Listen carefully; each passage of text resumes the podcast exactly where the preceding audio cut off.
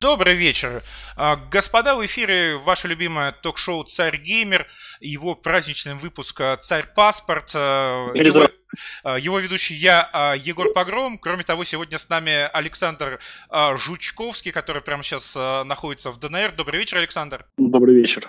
И, и госпожа М, которая будет зачитывать ваши вопросы, донаты, пожелания, предложения а, угрозы и так далее. Так как у нас сегодня праздничный выпуск, то мы снизили стоимость доната а, с выводом на экран до 50 рублей, чтобы все желающие могли, а, так сказать, высказаться по поводу этого а, великолепного паспортного события. Более того, я сразу скажу, у нас нет никакой цензуры, то есть украинцы за украинцы а, тоже могут а, присылать какие-то сообщения, они будут выведены а, на экран. А, вы можете писать, уважаемые украинцы, за украинцы всякие гадости, потому что нет а, ничего с слаще скрежета зубов врагов в, то, в момент твоего триумфа. А, поэтому сегодня вот у нас а, всего лишь за 50 рублей кто угодно может писать а, что угодно, ибо сегодня у нас большой-большой праздник. Ну что же, Александр, а, расскажи, что же случилось, а, что сейчас вообще происходит в ДНР? Ну, лично я открыл бутылочку рому э, сегодня вечером.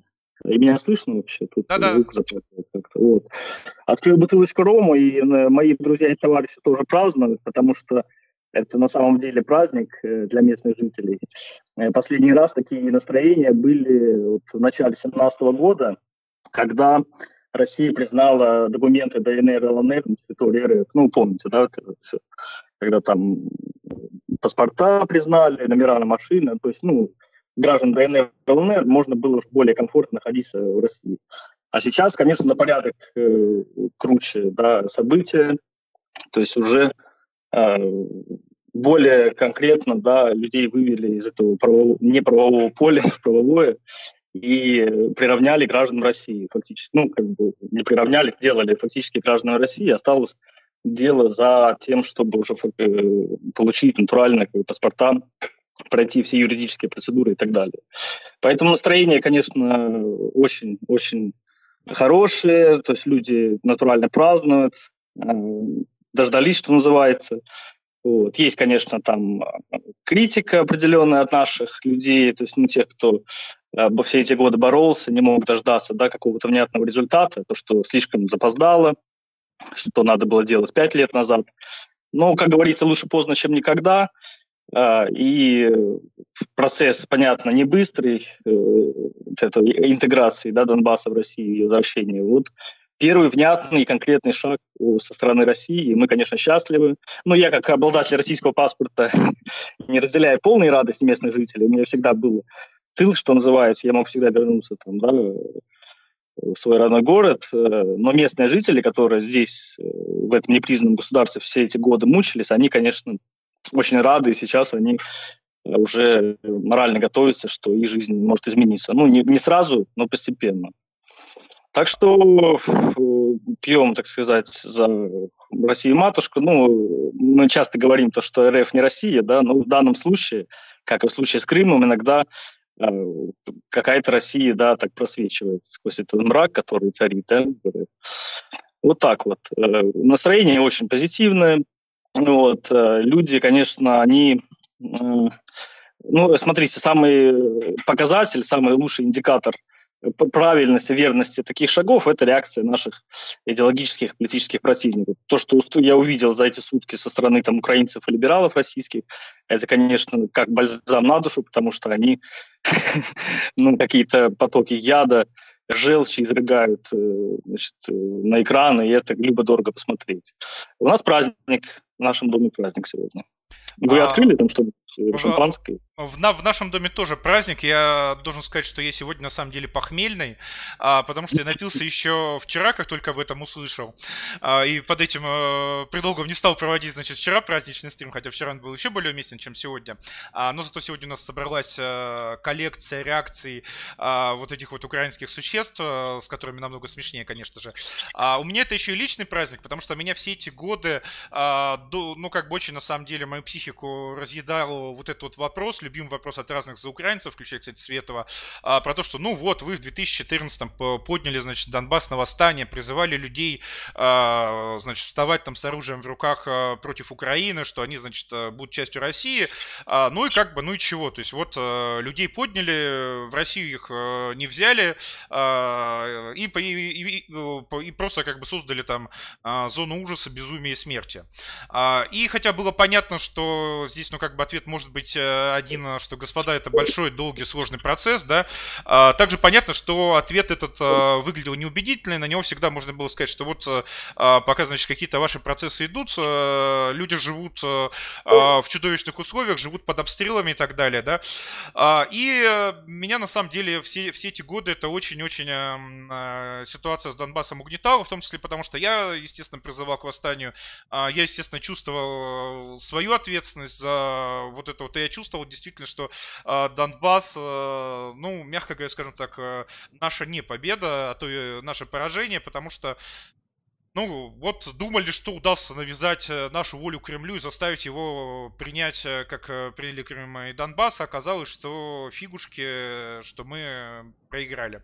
И сколько мне самые разные граждане либеральных, заукраинских и прочих взглядах на разных интервью, стримах, разговорах, в комментариях за эти годы, я не знаю, сотни, тысячи, наверное, раз меня попрекали Донбассом, меня попрекали вот этим вот неопределенным статусом жителей Донбасса, меня меня тысячу раз обвиняли в том, что вот действительно втравил людей в ужас и смерть.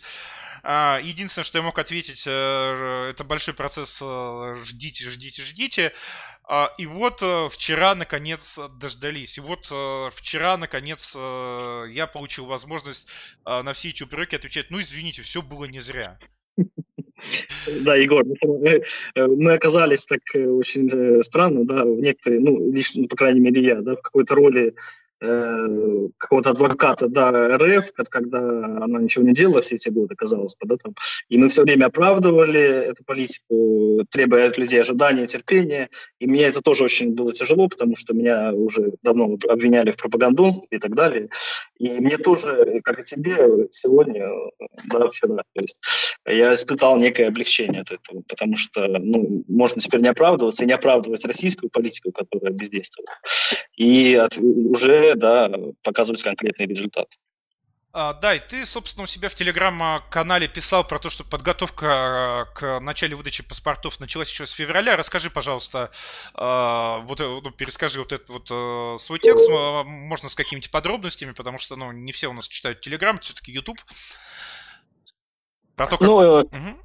я издалека начну. На самом деле слухи о том, что российские паспорта будут выдавать местным жителям, они идут там, начиная с весны 2014 года. Э, когда-то эти слухи были обоснованы, потому что намерения такие были, но откладывались. Где-то это были вбросы, э, тоже, да, пропагандистские, чтобы людей как-то, да, какую-то морковку им повесить, чтобы они на что-то повелись. Поэтому э, не верилось на самом деле, натурально в начале этого года не верилось, что наконец это случится. Потому что слухи аккуратно каждый год, а иногда и не раз в год, они возникали и слухи, что бланки завезли, и то, что уже какой-то указ там доготовится у Путина к подписанию и так далее. А здесь э, столько совпало признаков, что я сообщал, да, там полтора месяца назад, что действительно я почти что уверен, что это случится. Э, во-первых, конечно, да, действительно завезли эти бланки. То есть я их лично не видел глазами, но мне вот э, чиновники говорили, что да, вот они лежат, там, уже их потрогали. То есть они есть, ну, их завезли. Э, ну, сделали, да, какие-то приграничные пункты, стационарные пункты приема документов, от Управления Федеральной миграционной службы в Ростовской и Воронежской областях. А, ну, натурально построили здание, отремонтировали, вот они как бы, да, уже есть фото в интернете. Потом а, поставили известность местных э, жителей, там, в первую очередь из числа госслужащих, э, военных, что готовится выдача, и люди писали заявления. Они начали писать заявления еще там два месяца назад, потому что это огромное количество людей, это все требует э, большого количества времени. Э, собирали информацию у местных бюджетников, у кого есть, у кого нет э, паспорт ДНР и ЛНР, то есть в первую очередь будут этим людям выдавать, потому что они прошли минимальную проверку, они граждане, они не какие-то приезжие укропы и так далее. То есть, ну, и был еще ряд признаков, то есть, э, на самом деле, э, думать о том, что это очередной вброс было. Ну, если, например, многие, и даже Дмитрий Стешин писали, что это реально вброс под выборы, и некий козырь, который Россия так использует нехорошо там, по отношению к местным жителям, чтобы как-то понервировать Украину. Э, но все-таки действительно это оказалось правдой. Э, более того, даже вот я общался с журналистами РБК, они готовили какой-то материал расследования еще тогда, полтора месяца назад, они э, запросили высокопоставленных каких-то чиновников администрации, им подтвердили. Но даже РБК не решала сделать этот материал, потому что э, боялись, что это вброс самого верха для, э, вот, чтобы панелировать Украину, э, потому что такие вбросы действительно были за предыдущие годы.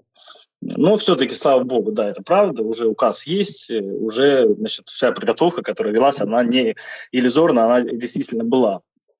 Поэтому сейчас осталось время, э, осталось как бы ну, там пару недель получат инструкции вот эти федеральные миграционные службы и будут обслуживать уже территории ДНР и ЛНР. А, в территории ЛНР будет обслуживать э, управление ФМС Воронежской области, территорию ДНР Ростовской области. Как мне сказали, пропускная способность э, каждого из управлений около 15 тысяч в месяц на данный момент. Возможно, э, мощности будут, будут э, нарастать, я надеюсь. То есть, ну, таким образом я сделал вывод, да, то, что вот уже летом до 30 тысяч э, граждан там, ДНР, ЛНР будут получать российские паспорта. Вот, так что да, дело стало за малым, то есть срок рассмотрения заявления три месяца, то есть через три месяца уже будут новые граждане РФ, ну, я не хочу даже говорить здесь РФ, граждане России, российские граждане из числа местных жителей.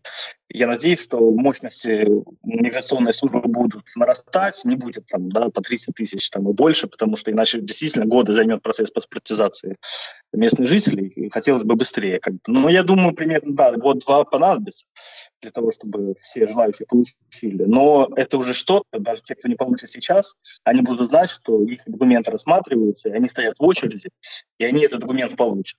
И это уже качественная иная ситуация. А, Александр, а, а тут у нас вопрос уже из, от Бояр. А, когда, по, вашему, э, по вашим впечатлениям, либо по инсайдам, а, было принято принципиальное решение о выдаче паспортов? Ну, как показывает, э, как показывает ситуация, решение было действительно э, решение было принято еще там, ну, не пять лет назад, может, чуть позже, но уже тогда это было заготовлено как некий политический козырь. Э, когда слухи первые пошли об этом, это рассматривалось еще тогда. Видимо, все думали там... В политике же как, особенно в российской политике, все происходит ситуационно, когда э, там, в данном случае Украина делает шаг, а мы выбираем, там, э, из каких, какими инструментами можно ответить. Э, тогда не понадобилось да, использовать этот, этот козырь. Сейчас там, Путин, видимо, нашел подходящий повод и подходящее время этот аргумент э, предоставить, да, вы, вытащить этот козырь из рукава. А, Все-таки э, такие вещи тоже не готовятся спонтанно. То есть глупо говорить о том, что да, узнали, что Зеленский там действительно выиграл, тогда решили э, гражданство дать. Это готовилось долго, ну, по моим прикидкам, уже твердое решение было принято где-то в январе, когда уже начали готовить э, нормативную базу под это. И вот три месяца на это понадобилось. Вот. А планы были давно, действительно. Э, просто Россия, сами понимаете, она действует ну, долго и издалека заходит, к сожалению. И вот такой вот сразу вопрос. Тут некоторые, скажем так, паникеры начали выступать в том духе, что а, для получения российского гражданства а, несгибаемым русским Донбассом надо будет, значит, а, выехать на территорию РФ и там прожить какое-то время, и что весь этот указ это, значит, такой хитрый план, чтобы выманить всех русских Донбассах на территорию РФ, после чего, собственно, Донбасс сдать. Скажи, как будет происходить порядок выдачи паспортов? Вот э, если я житель ЛДНР, то что мне надо будет сделать, чтобы получить э, российский паспорт? Ну, я сегодня, да, прочитал тоже кучу всяких конспирологических э, теорий на этот счет. Э, если как бы в двух словах, то да, здесь всего как бы два шага. Первый – это написание заявления, предоставление документов. Второй – получение паспорта через три месяца, условно. Это делается внутри республик, то есть сбор документов и подача заявления.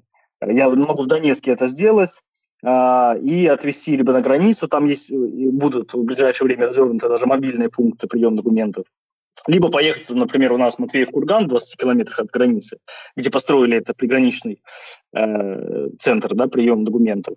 Э, я подам заявление, мне не нужно будет ехать в Ростов куда-то, да, если я местный житель э, гражданин ДНР. И таким образом я получу паспорт. Э, не нужно даже там ехать никуда далеко. Это все действительно сделали просто. А это было проработано, продумано. Вот. Э, обычные люди, да, то есть ну, у нас как, у нас же здесь иерархия выстроилась, да, в первую очередь действительно хотят дать военным и силовикам, там, ментам, э, в вторую очередь госслужащим, и в третью там бюджетники, пенсионеры. А, первые, конечно, просто они уже написали заявление, они просто ждут, им паспорта здесь выдадут просто. А это, возможно, там тысяч пятьдесят людей минимум, да. А, бюджетники, скорее всего, людям, которым сложно да, выехать, пройти границу, добраться, там, проблем транспортом, э, будут либо так же делать, да, это все в процессе будет решаться, либо они поедут на ту же границу, перейдут границу, там заполнят документы мобильных э, передвижных точках и как бы, все будут ждать паспорта. Э, машины, автобусы закупили, которые будут курсировать с этими документами. Возможно, людей будут возить. То есть здесь, если стоит у РФ задача, да, Э, действительно там выдать гражданство местным людям, а здесь организация будет налажена, мы видели по Крыму, там, по многим другим проектам, когда России нужно что-то сделать, она это делает эффективно и быстро. Поэтому думать, что это сейчас будет жуткая бюрократия и волокита, ну, в данном случае не приходится. Ну, это и... решили сделать, это будет сделать. И, соответственно, как я понимаю, тоже никакой ловушки с тем, что вот там надо, значит, выехать и какое-то время жить в РФ нет. А, все по-честному, а, все по-настоящему, а, никто никого никуда никуда не пытается выманить. Э, мне самому это странно произносить. И вот э, сразу же еще... Ну, прежде чем Какие-то дебилы пишут, можно прочитать хотя бы указ. Там никакого знания, не нужно поддержать знание русского языка, экзамен, не нужно жить в России. Это, ну, люди не читают документов, не читают хотя бы какие-то экспертных оценок. Поэтому комментировать это даже странно. Ну, скажем так, это не то, что там какие-то провокаторы или сумасшедшие, это на самом деле э, начали тему русские националисты, которые просто, э, как, э, знаешь, этот персонаж мема, я уже никому не верю, ничего не жду, да. А, поэтому, как бы учитывая, как а, Владимир Владимирович Путин и Российская Федерация поступали с русскими Донбасса раньше, а, такой скепсис, как мне кажется, оправданным. Тем не менее, вот как можем видеть и слышать от господина Жучковского, который с нами на связи с ДНР, из, как я понимаю, Донецка, здесь как бы в данном случае этой ловушки нет. И вот сразу вопрос, который был еще до стрима, прежде чем мы перейдем к вопросам от бояр и к зачитыванию донатов, которые уже пришли. А, вопрос э, следующий. Можно ли получить э, российский паспорт как-то э, тем, кто не живет в ЛДНР, но жителям Донецкой Республики, если они живут в России? Ну, этот момент я не уточнял. Сегодня Маргарита Жеманян что-то писала по поводу того, что будет отдельный указ по беженцам, сейчас ждем, я не знаю, что за указ. Я думаю, это что-то подобное будет, да, то, чтобы облегчить Э, людям, беженцам, тем, кто в России уже живет, там, родственников или как. Можно будет, я так понимаю, приходить в миграционные службы, там, региональные, там, э, и там э, все это сделать. И, ну, на самом деле, глупо предположить, что ну, тысячам людей придется сюда ехать, в Ростовскую и Воронежскую область. Я думаю, местные миграционные службы уже получили инструкции, и там может, нормативная подготовлена база какая-то. И там все по месту будет делаться, я более чем уверен в этом. А, ну, кстати, вот хотел бы сказать про госпожу Симоньян, которая, как известно, а, сформулировала критерии честных выборов а, идеально. Как сказал Великая Симоньян, на первых же свободных выборах в России к власти придут русские фашисты, которые ее повесят. И как у нас с тех пор говорят, вот если в России прошли выборы, то посмотри за окно. Если там не висит Симоньян, они были нечестны. А, тем не менее, Симоньян сегодня несколько, так сказать, отыграла свою карму, очень сильно порадовавшись за начало выдачи паспортов и потребовав начать раздавать э, гражданство Российской Федерации а, всем русским, причем как бы не только всем русским Украины, а вообще как бы всем а, русским, которые есть э, на свете. То есть выступил на самом деле с позиции русских националистов, причем она в тексте с требованием раздачи российского гражданства всем русским, которые пожелают быть гражданами РФ, она там отдельно подчеркнула, что она этого требует как чистокровная армянка. И я должен сказать, что, вероятно, после того, как на первых свободных выборах э, в России к власти придут фашисты, фашисты, мы, наверное, все-таки не будем а, сразу вешать госпожу Симонян, а, потому что вот этим вот требованием, вот этим вот а, постом, вот этим вот лоббированием, она, конечно же, часть а, своей кармы, скажем так, отмолила. Тем более, что она и до этого писала, что у нее, значит, доброботницей а, работает а, женщина из, ДНР, из, из ДНР и описывала, сколько ей, значит, Симонян, при том, что, ну, вот она шишка-то какая с госканала, да, какого госканала целого государственного информационного агентства. Сколько даже ей Симонян стоило, значит, трудов эту а, женщину из ДНР, домработницу, легализовать, э, значит, выдать ей какие-то документы, как ей там пришлось какие-то свои связи подключать. То есть даже для а, Симонян легально устроить э, женщину с Донбасса было большой проблемой. Поэтому в этом смысле госпожа Сиванян, возможно, после первых свободных выборов вас э, вешать не будут. Э, особенно если вы продолжите вот э, в том же духе, в каком вы выступили сегодня. Ну и, собственно, такое же мое сообщение всем, значит, многонационалам, навиопам, совкуасам, савитасам, гайбистам и прочим, извините, пидорасам. Если вы будете выступать за интересы русского народа, а, то вам э, не надо бояться прихода к власти русских националистов. Русские националисты после прихода к власти им еще конфету выдадут, а, но информационное агентство, конечно, отберут. А, но э, давайте, вот у нас э, уже есть вопрос из боярского чата, госпожа, им прошу. Угу. Так, их на самом деле уже очень много. Так, давайте часы по порядку. Угу. Так, а как дела на фронте, спрашивает Кассиус Ван. Вот. Александр, расскажите, как там у вас дела на фронте-то? Обстоят? Последние дней пять тихо. А, где-то около недели назад было несколько погибших mm. на южном направлении. Южное направление – это в районе города Мариуполя. Линия фронта проходит, и там подальше от центра, подальше от ОБСЕ, там, как правило, самые жаркие mm. артиллерийские перестрелки и э, жертвы. Вот погибла девушка и два ополченца вот э, около недели назад там. Девушка молодая, просто... насколько я знаю, да, по-моему, да. что 20, 23 года. Угу. Да, молодая девушка. Я общался с медиком, который ее э, пытался спасти. Э, ну, это будни войны. Э, политика все-таки влияет на э, вот эту вот интенсивность войны. И вот в период выборов, и вот после сейчас потише стало. Э, ну, говорю потише, потому что всегда кто-то стреляет, там, либо по пьяни, либо э, там, просто сами по себе люди живут своей жизнью, там, подразделения. Вот. Э, и, конечно, вот в этот между, как это сказать, период безвластия, условно, да, когда режим Порошенко еще да, не сдал полномочия, а эти еще не приняли, они, видимо, не рискуют, да, как-то там активничать на фронте, чтобы Э, не получить, да, там нагоняет там какой-то. Ну, вот так вот. Я надеюсь, что сейчас просто действительно какая-то более политическая, такая, политический период будет, и люди смогут передохнуть от этих бесконечных да, обстрелов. Угу. Потому что все-таки ну, не может это бесконечно продолжаться, нужно как-то да, там, регулировать. А что там Украина будет делать, это же сейчас у них между собой разборки. Мы даже предположить не можем, как они ответят и на эти шаги России, и на то, что да, э, сама концепция не поменяется, понятно, это одна шайка-лейка там на Украине, то есть Порошенко, Зеленский, это все как бы там олигархи и какие-то западные советники, там все, это все, у них примерно одна и та же, да, стратегия действий. Но все-таки сейчас, да, если начнут получать паспорта в первую очередь военные, кстати, которые воюют, да, э, и там же на линии фронта находятся, это уже будет фактически армия из граждан России, во-первых. Во-вторых, э, если люди будут, если украинцы будут обстреливать э, мирных жителей, они уже, являясь российскими гражданами, да, они могут рассчитывать уже чисто юридически на поддержку России, ну, как южно-осетинский вариант такой, да. Mm-hmm. То есть мы можем ожидать, если Угу. Можно я на секунду вернусь э, к Симонян? Тут просто а, Леонид э, закинул в боярский чат новость ленты.ру о том, что Маргарита Симонян привлекла а, мусульманскую Россию. Ну, справедливости ради, а, это вырвано из контекста цитаты Симонян, потому что я читал ее полный текст, а полный текст ее состоит в следующем. А, нужно а, с, как можно быстрее раздать российское гражданство всем желающим а, русским в мире, чтобы как раз мусульманской России не было. А, поэтому смысл вот этого вот поста а, Симонян Симонян, который, из которого на ленте.ру процитировали только последнюю часть, э, часть ровно в обратном. А, раздавайте гражданство русским, чтобы в России не появилось э, мусульманского большинства а, с президентом Нурмагомедовым.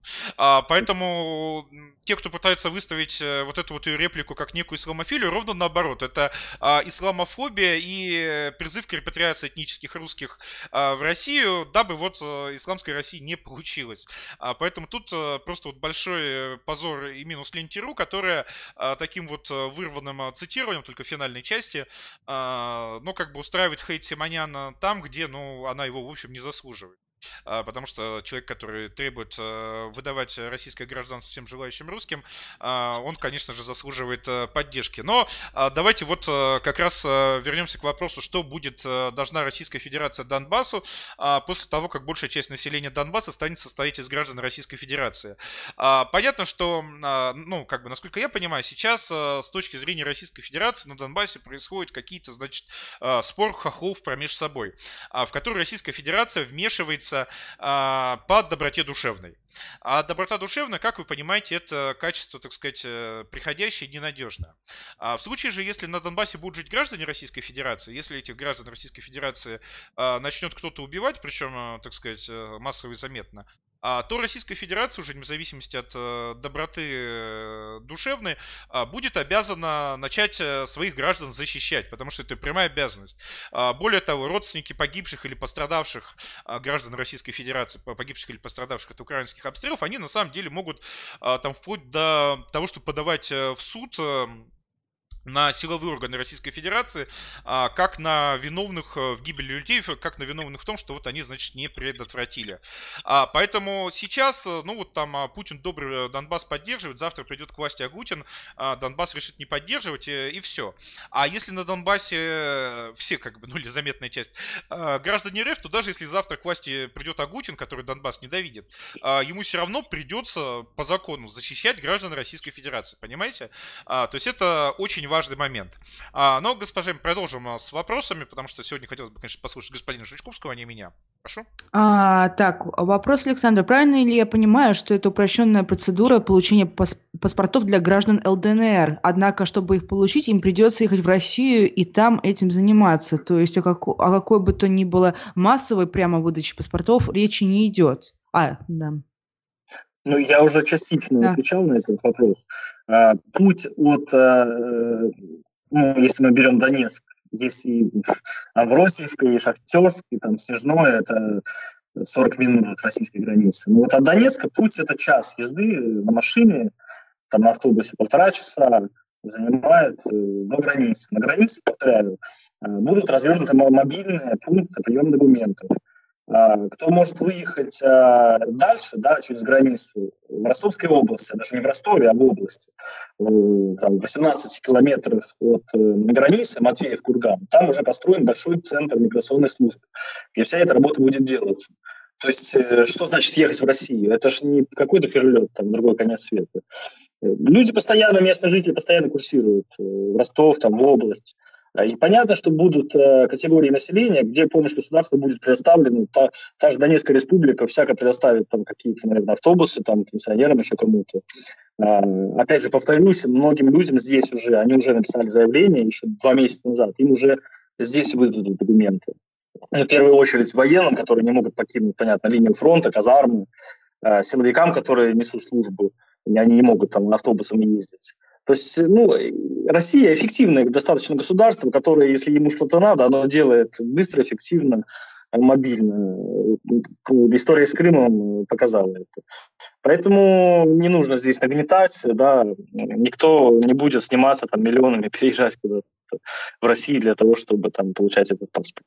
Это достаточно просто, ну, как мне кажется. Единственное, это займет некоторое время, да, там, наверное, до двух лет, когда все желающие могут получить. И примерно там полгода, когда получат, там, наверное, ну, там, несколько сотен людей уже станут гражданами России. Но по сравнению с этими пятью годами, да, страшными, кровавыми, безысходными, это уже огромный шаг, и это вселяет в людей оптимизм. А, да, я добавлю, что я абсолютно согласен, конечно же, с теми, кто говорят, что а, гражданство надо было начать а, выдавать не в 2019, а в 2014, а, и не жителям ЛДНР, а, собственно, всем желающим украинцам. А, всем желающим жителям Украины, точнее не Украина, а Малороссийского федерального округа, а, с, собственно, со столицы в Киеве. А, то есть, да, да, это надо было начать делать пять лет назад. Да, я, да, нет э, прощения Путину за тысяч, десятки тысяч э, убитых э, русских людей за все эти годы, потому что понятно, что я думаю, что после начала раздачи паспортов украинцы немножко обосрутся продолжать обстрелы, потому что одно дело, знаете, расстреливать а, людей без какого-то внятного легального статуса, да, э, про, про которых, так сказать, э, только там а, Господь Бог может возмутиться. А, и другое дело нарываться на реальную войну, потому что украинцы очень любят рассказывать про войну как бы с Россией, но вот э, саму войну они воевать не любят, да. То есть вот там какой-нибудь митинг в Киеве там за у Верховной Рады за войну до победного конца, за то, чтобы сокрушить москалей и вознести желто-блакитный флаг флаг над это как бы да, а под Иловайском стоит до последнего, это как бы нет. А, поэтому я думаю, что вот э, обстрелы и э, смерть должны просто прекратиться, потому что украинцы в этом смысле очень а, сыкливы. Еще я хотел бы отметить, сейчас э, меня окончательно запишут в путинисты, а, но я не путинист. Я просто отдаю должное, когда кто-то начинает выступать со стороны наших интересов и нас поддерживать. Путин, на самом деле, вот эту вот тему с паспортами сделал очень красиво, потому что он ее состыковал с саммитом саммитом с Ким Чен Ыном, а, лидером а, Северной Кореи, который прямо сейчас, а, по-моему, еще до сих пор пребывает во Владивостоке. Почему это очень красиво? Потому что этот саммит абсолютно бессодержательный.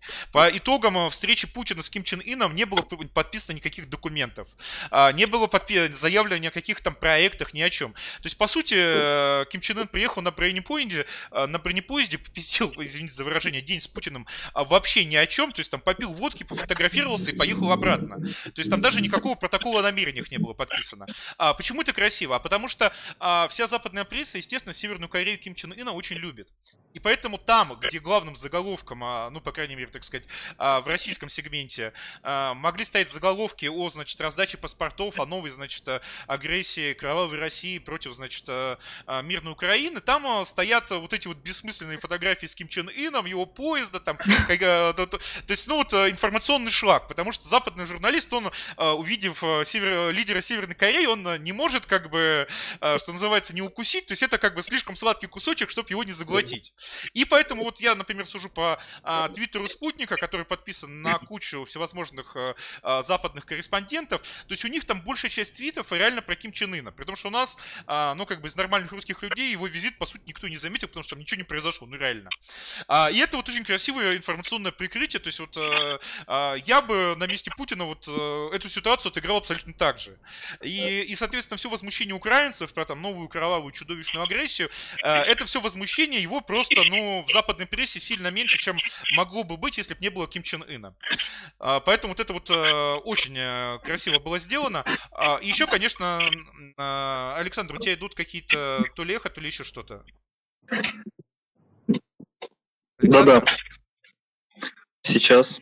Э, так вот, и э, еще хотелось бы сказать, что те, кто возмутился, что вот зачем вы Путина там хвалите или Симонян хвалите, ну простите, если раз в год э, оккупационная власть выступила в какой-то веке, случайно что-то сделала хорошее для русских, то да, ее надо похвалить.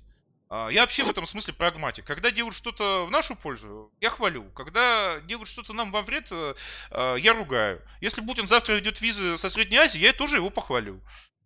То есть я э, оцениваю Путина, его действия, действия там Симоняна и всех остальных не с точки зрения плохие они или хорошие вообще, а с точки зрения выгодно это или невыгодно русским. Если Путин э, будет постоянно, каждый день, с утра до вечера, э, проводить прорусскую политику, то да, я его буду постоянно, каждый день, с утра до вечера хвалить. Но как только он начнет проводить политику антирусскую, я его начну ругать. Вот сегодня он проводит политику прорусскую. А, завтра, скорее всего, все будет как всегда, потому что... А как это скажется э, на старого, позже? Э, потому что, ну, как это скажется, ну, ну как там уже написала Татьяна Фельгенгауэр. Путин, Путин Татьяна Фельгенгауэр, ва, ваш, ваши... Ну, слушайте, если на радиоукрепление своих э, позиций э, аннексирует Беларусь э, и, и, и, и, собственно, Малоруссию, то, ну, как бы, ради бога, как бы. Зато... Да, Егор, ну, давайте будем, а, да... Что? У меня опять помехи. Меня слышно? Да-да. Да. А, да. у меня на экране одно, звук э, диссонирует. Э, я хочу сказать то, что Путин заявил, да, сегодня, то, что вот есть венгры раздают, там, румыны паспорта своим людям, да, там, на западе И Украины. русских именно, русских, а чем русских, да. И он говорил о том, что это, мера выдачи гражданства местным жителям, да, жителям Донбасса, это такой гуманитарный акт о помощи людям, которые находятся в бесправном положении и так далее. И, конечно, это высказывание, с одной стороны, да, особенно с упоминанием русских, оно нам э, нравится, с другой стороны, мы понимаем, что в этом смысле Путин лицемерит, потому что и три года назад, и пять лет назад люди были также бесправны, более того, в 2014 году их убивали тысячами, и э, можно было ту же риторику применить и к тому времени. Э, конечно, Путин лицемерит, мы понимаем, то, что это шаг, это шаг политический. А не, Путин не руководствуется национальными интересами русского народа, он не националист. Вот. Но, тем не менее, политическое мышление отличается от неполитического именно тем, что мы, как люди прагматичные, с политическим мышлением, мы поддерживаем те шаги, которые на благо русскому народу, неважно, чем они мотивированы, там, э, личными, личными интересами, интересами сохранения власти, популизмом и так далее, абсолютно не важно. Мы не сектанты, мы не навальнисты, мы не либералы, которые действительно делят э, весь мир там, да, ну, тут как раз вопрос от э, боярина ну, ну, Гле. Простите, простите, а можно про либералов скажу? Как бы у нас еще сегодня, а, по, по, вчера и сегодня начали рваться люди, которые называли себя либералами, а, потому что теоретически, с либеральной точки зрения, этот шаг с раздачей гражданства можно только приветствовать. А, почему? Потому что для настоящего либерала первичные интересы личности. И четырем миллионам личностей а, дали возможность, а я замечу, что гражданство раздается добровольно, то есть вам надо написать заявление, никто вам а, российское гражданство насильно не всучивает. Это должен быть ваш выбор. И 4 миллионам а, индивидуумов а, Путин дал а, дополнительный выбор, дал возможность еще жить их жизни так, как им хочется. Ведь э, если кто-то хочет оставаться гражданином Украины, пожалуйста, ради бога, никто ж не неволит. И с точки зрения настоящего либерала, который за максимальные права и свободы личности, это должен быть, конечно, позитивный шаг.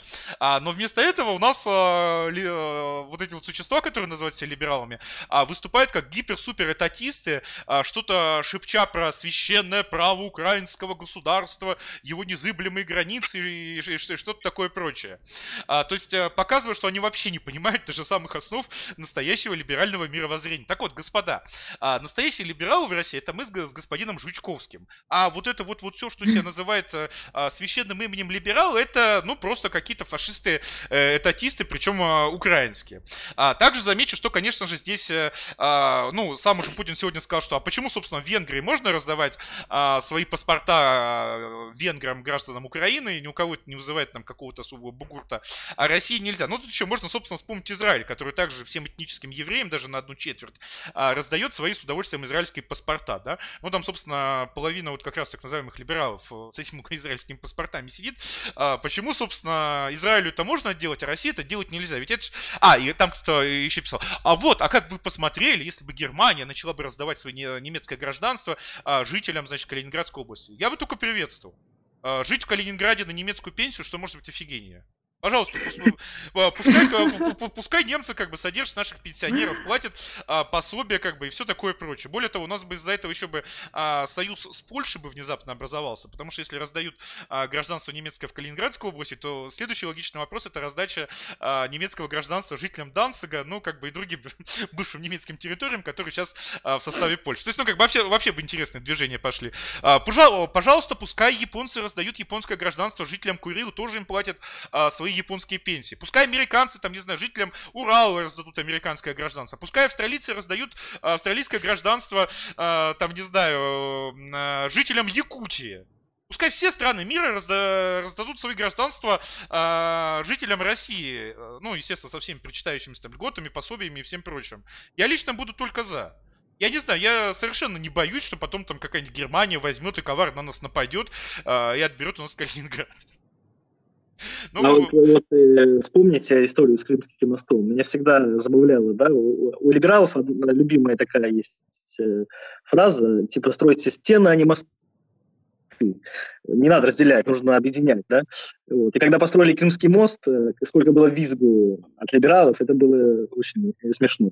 Потому что либералы... Это либералов. Фантастические люди, да, натурально построили мост, и тут у них случилось, как бы, да, переклинило людей. То есть, ну, я не знаю, быть либералом очень, очень сложно в России. Ну, а, а, а вот в последние дни это просто какой-то лютый капздец. А хотя рвутся не только либералы, то есть есть вот такой вот а, Паша Хасид Пряников, который себя постоянно, значит, выставляет таким евросоциалистом, сторонником, значит, welfare стейта, а, который там, значит, постоянно писал, высказывался за то, что надо, значит, а, пенсию там в России по 500 долларов минимум и, значит, вообще, типа, а, построить welfare стейт. Ну, хорошо, ну, такая, как, дайте русскому народу отдохнуть, просто платите русским а, много денег за то, что они есть. Ну, пожалуйста, я как бы, в принципе, не против. А, но он, будучи на, на, на одну половину евреем, на вторую старообрядцем, а, ну и как всякий, и как всякий социалист, естественно, русофобом, он а, как раз вот а, на Донбассе порвался, потому что человек, который все время требовал социального государства в России, а, сейчас там сидит и фигачит в Фейсбуке. Как будут платить пенсии каким-то бабкам, значит, из Донецка? Как это вообще? Чувак, ты же, ты, ты, ты же сам, у, у, у тебя половина текстов про то, что надо выплаты, пенсии, все остальное, да, да дайте народу много денег, от него отъебитесь. Э, то, то есть это на самом деле вот с Донецком еще такой вот супер тест на, а, русофоб, на, на русофобов, э, ну или просто на нерусских людей, а, потому что понятно, что для э, всякого русского человека а, баба Нюра из Донецка ничем не отличается от бабы Нюры из Рязани. Вопрос о том, надо ли платить пенсию бабе Нюре из Донецка за счет российского бюджета. А, но он как бы ничем не отличается от вопроса, надо ли платить пенсию бабе Нюре, э, Нюре из Рязани. А, собственно, для нерусских, э, э, и тем более для русофобов, баба Нюра из Донецка, ну это как, не знаю, как баба Нюра из Боливии, да? Баба Ню, Нюра. А, и, и для них, естественно, чтобы платить пенсии боливийцам, ну, придумали тоже херню какую-то, да? Совсем кровавый диктатор с ума сошел, берет деньги и боливийцам каким-то непонятным отдает. То есть, как бы для русского здесь вообще нет никакой проблемы. А для нерусского, тем более для антирусского, это действительно более и унижение, что вот берут деньги, отдают каким-то вообще чужим людям непонятным. Хотя на самом деле там, насколько я понял, а, не будут платить российские пенсии пенсионерам Донбасса, потому что по соглашению от 92 года а, гражданам Российской Федерации, проживающим на территории Украины, пенсии должна платить Украина. А типа гражданам Украины, проживающим на территории РФ, пенсии должна платить РФ. А, но я не знаю, может быть, э, там дальше в процессе интеграции с этого ну, соглашения ну, Егор, выйдут. Э, Егор, пенсии пенсионерам уже пять лет практически платят России, как и военным зарплату на Донбассе. Поэтому я, я, ну, ну я, я, я, я просто э, должен а, сказать еще, вот э, в очередной раз я хотел бы а, признать величие Дмитрия Евгеньевича Голковского, который в свое время ввел мем а, «Не надо русским денег», и вот сегодня по всем, собственно, так называемым либеральным соцсетям а, с этим криком тоже вздумали бабкам из Донецкой пенсии платить, да, при живой Тамадуре. А, то есть вот просто происходит по всем либер... Э, либерально-русофобским этим самым коллективное скандирование «Не надо русским денег» в самом буквальном прямом смысле слова. То есть я очень впечатлен, как очередной, так сказать, а, мем, а, сатира Голковского, там, причем там а, придуман еще лет 10 назад, а вот настолько буквально воплотилась в реальность. Но давайте перейдем к, вопросу, к вопросам к Александру от наших уважаемых зрителей из боярского чата, из донатов, потому что там донатов тоже уже какое-то заметное количество пришло. Госпожа, вас не слышно, включите микрофон. Простите, я каждый раз забываю нажать кнопку «Включить обратно». А Глеб пишет из Боярского чата. Вопрос Александру. Приведет ли выдача паспортов к защите граждан РФ в СРФ на ЛДНР? Или это гуманитарная история? Вот. Я думаю, наверное, вы частично ну, ответили уже на этот вопрос.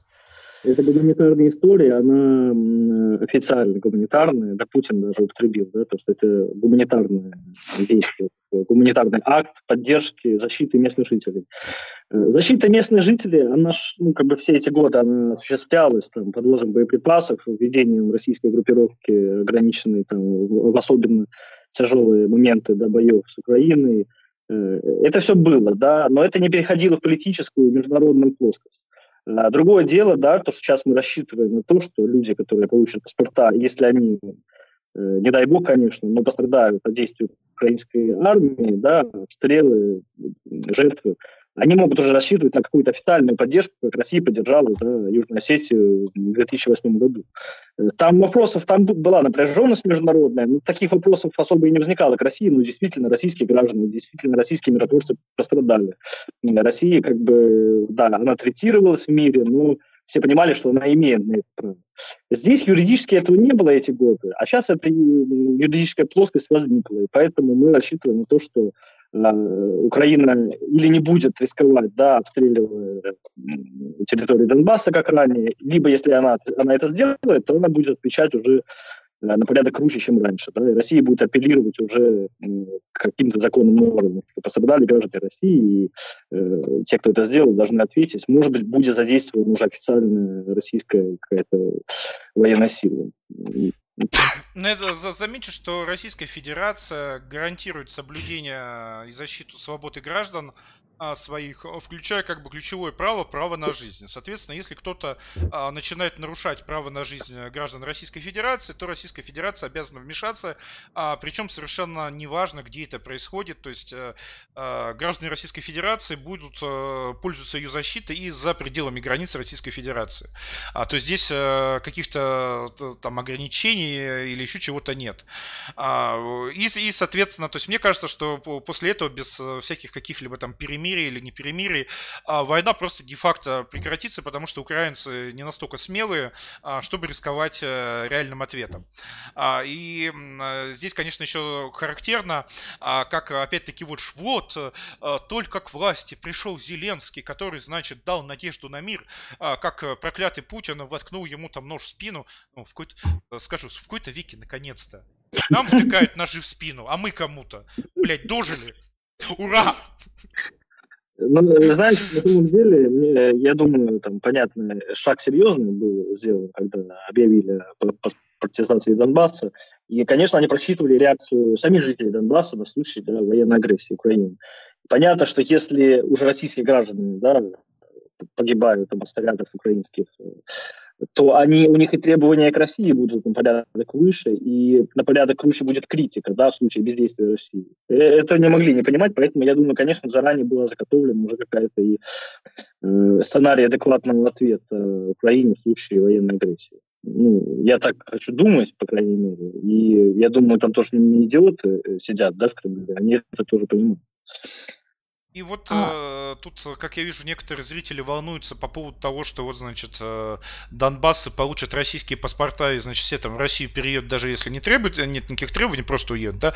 А, но я должен сказать, что раздача паспортов э, в Абхазии и в Осетии, в Южной, не привела к тому, чтобы э, Абхазия и Осетия обезлюдила, хотя, например, в Южной Осетии там вообще жителей что-то тысяч под 50, э, то есть какое-то не очень большое количество, эти люди все, ну, реально могли взять просто все Осетию э, Южную, уехать в Россию, ну, как бы это не было бы какой-то проблемой, э, но, тем не менее, какого-то массового исхода не, не за, о массовом исходе э, получивших российские паспорта из Абхазии или Осетии я лично э, не слышал.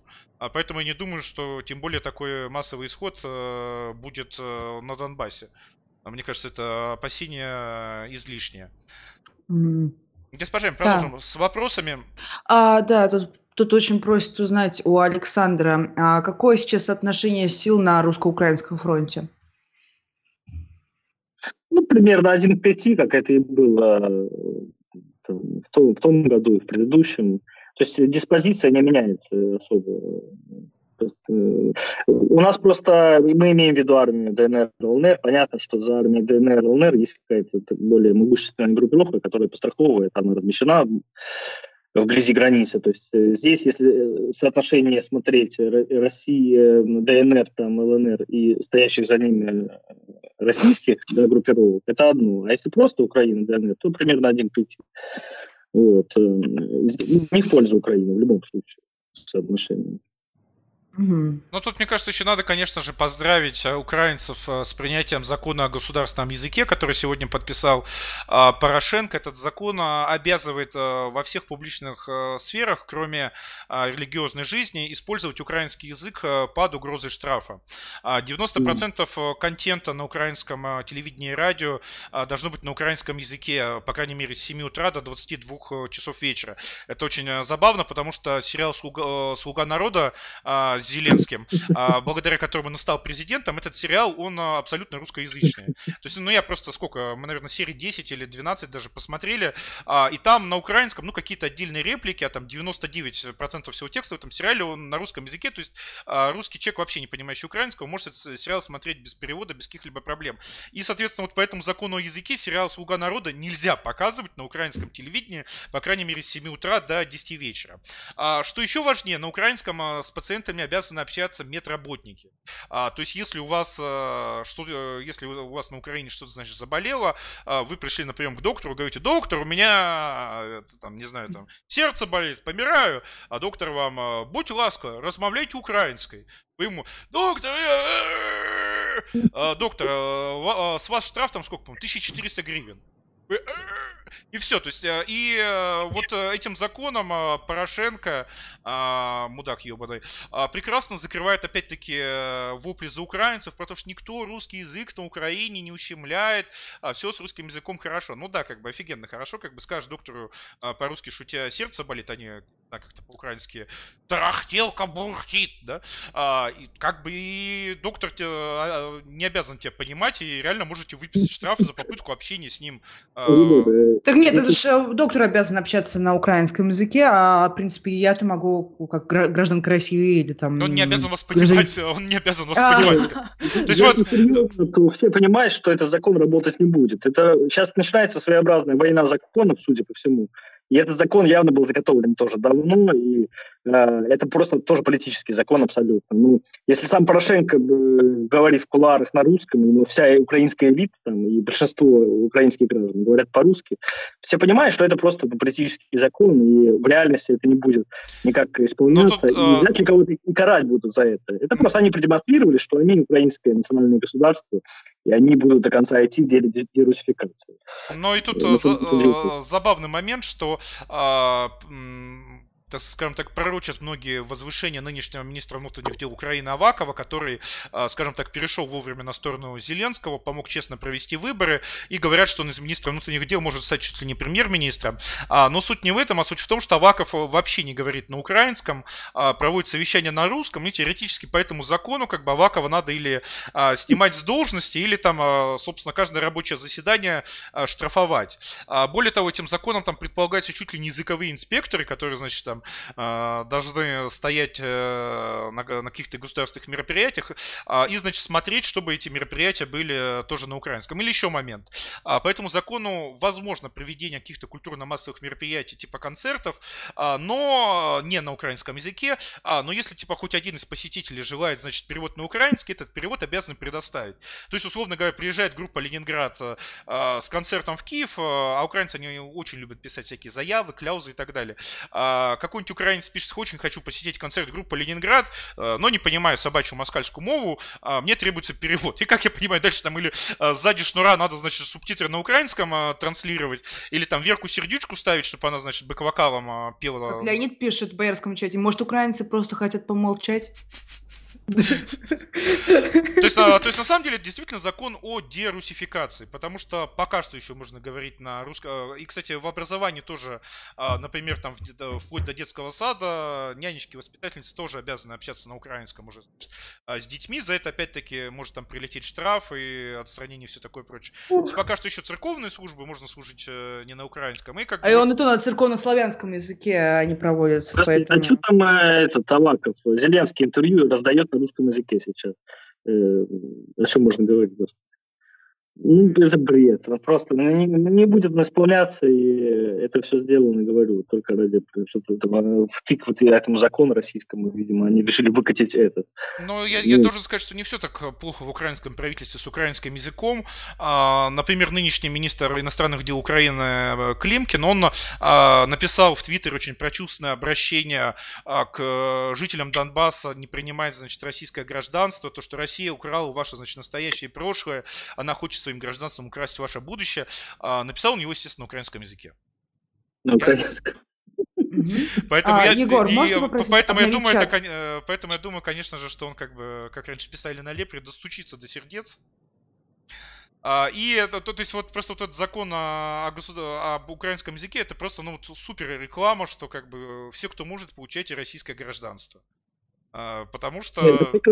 На самом деле нам хохлы подарили, ну, не хохлы, нам Россия э, вчера подарила, и Украина сегодня нам подарила еще два великолепных аргумента в пользу тех идиотов, которые орали, что э, Россия агрессор, на Украине все нормально, русский язык не преследует, а вы устроили русских войну, теперь они там э, непонятно как живут. Видите, как два дня перевернули очень многое в нашей дискуссии. То есть Россия уже готова давать гражданство русским Донбасса, а Украина э, окончательно решила дерусифицировать оставшиеся Значит, э, Украина под... решила дерусифицировать Авакова. Как мы теперь будем... Э, ну, можно продолжить дискуссию. Да. У нас теперь есть э, очень хорошая позиция для аргументации. Как будут выглядеть эти люди, с которыми мы спорили? Они очень некрасиво будут теперь выглядеть. Да, собственно, э, их аргументы более не являются валидными, э, и это не так, что нам там как-то повезло, что-то случилось, а просто мы, как русские националисты, а, понимаем, как мыслят русофобы. И даже если русофобы стыдливые, а, даже если русофобы клозетные, даже если русофобы, пытающиеся а, строить из себя приличных людей, все равно русофоб, он рано или поздно доходит до прямого притеснения русских, ну иначе бы он не был русофобом просто. Поэтому клозетный русофоб рано или поздно выходит из шкафа. Собственно, я напомню, напомню, что вся а, история с возвращением Крыма и вообще как бы с волнениями а, сепаратистскими началась а, с, с принятия, значит, новым а, революционным а, украинским правительством как раз-таки закон об обмене, закон, отмене закона о региональном статусе а, русского языка. То есть это вот первый постмайданный закон, как бы отменить региональный статус а, русского языка. Собственно, это стало толчком а, ко всему дальнейшему, потому что, естественно, русские люди, живущие на Украине, восприняли это а, как а, атаку на русский язык, русскую национальную идентичность, каковой так это было. А, ну а вот э, нынешний языковой закон, принятый сегодня, это, так сказать, э, логичное развитие идеи Майдана. И, кстати, Зеленский уже заявил, что он этот закон поддерживает, за него выступает. А, более того, Зеленский еще сделал очень э, замечательное заявление, что он а, выступает за, значит, переговоры и Минские соглашения, но при этом как бы никакого особого статуса Донбассу и никакой амнистии ополченцам, при том, что это прямо прописано в Минских соглашениях, да. То есть э, я как бы сниматься, э, то есть это как сказать, не знаю, я буду сниматься в порно, но трахаться я не планирую. То есть что-то такое, видимо... Ну подожди, можно он будет просто сидеть и смотреть.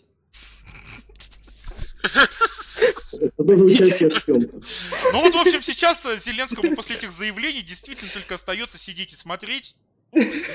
А, равно как и за украинцем в России только остается сидеть и смотреть, да, как бы постановая, что вот такой человек хотел принести мир, да, а его вот, значит, ему там э, что-то куда-то Ну да, Шари уже начал там, развернул кампанию, типа вот только-только начался мир, появилась перспектива, замаячила, так сказать, примирение украинского и русского народов, и Путин выкатывает закон, и все порушил, и Короче, там у них э, сегодня обострение тоже.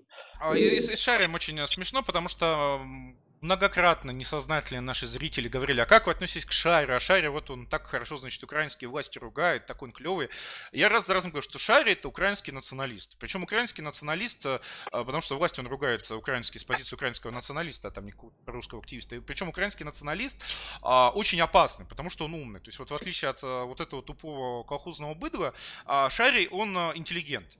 А когда, собственно, в какой-то нации появляется прослойка национальной интеллигенции настоящей, а, то это означает, что эта нация начинает обретать дееспособность, то есть превращается из а, игрушки для битья в серьезных противниках. И что если бы таких шариев было а, хотя бы 100 человек, то, конечно же, наши перспективы по возвращению Украины были бы очень печальными. Но, к счастью, Шари один, и его как бы э, сами украинцы ругают э, в 10 раз больше, чем русские.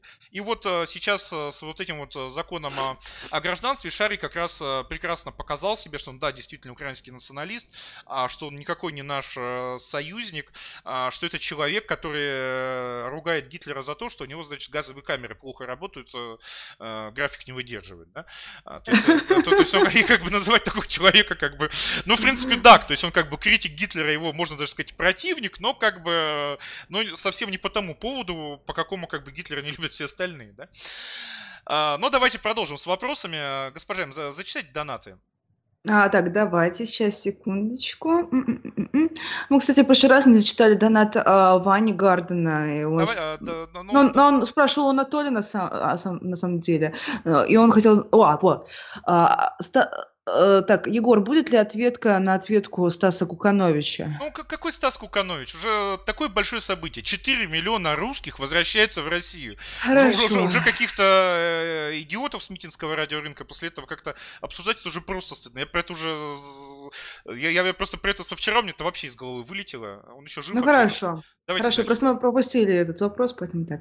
Русский за Донбасс прислал 200 рублей. Спасибо вам большое. Егор, а вы реально верите, что Путин будет как-то реально защищать даже граждан РФ в ЛДНР, кроме реальной возможности для людей приехать оттуда? Что даст эта раздача паспортов?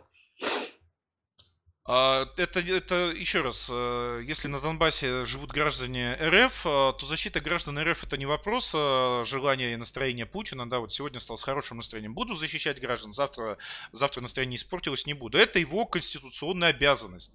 И за оставление в опасности, за, значит, не защиту, на него могут подавать в суд, причем как бы в суд российский, а затем далее по всем инстанциям. То есть это, это уже не обязательство доброй воли, это уже уже обязательства юридические, это обязательства конституционные.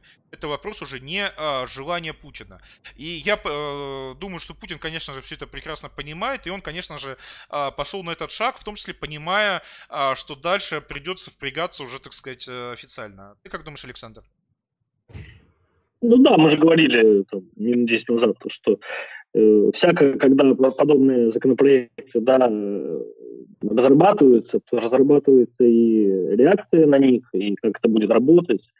И понятно, что находящиеся под защитой российского государства граждане России, они рассчитывают на э, защиту российского государства в случае агрессии какой-то. И, и обратно, если они против них развернута агрессия, и России бездействует, то понятно, что критика в адрес э, такой России будет в разы больше, чем сейчас, ну, эти годы, когда Россия как бы формально ничего не должна была, да, как они сами говорили, жители Донбасса. Здесь, конечно, другая, принципиально иная ситуация. Ну, покажет, э, я думаю, в ближайшие месяцы буквально явно, да, линию фронта не уберут там за неделю, да, э, будут какие-то серьезные еще военные обострения, это просто неизбежно, да, при нынешней ситуации. И тогда будет видно, как будет вести себя Россия и как она будет отвечать. Э, или же Украина настолько действительно уже будет э, поставлена в патовое положение, что она не решится на какие-то агрессивные действия. То есть мы сейчас находимся на развилке, которую в ближайшие месяцы будет видно, в какую сторону мы развернемся.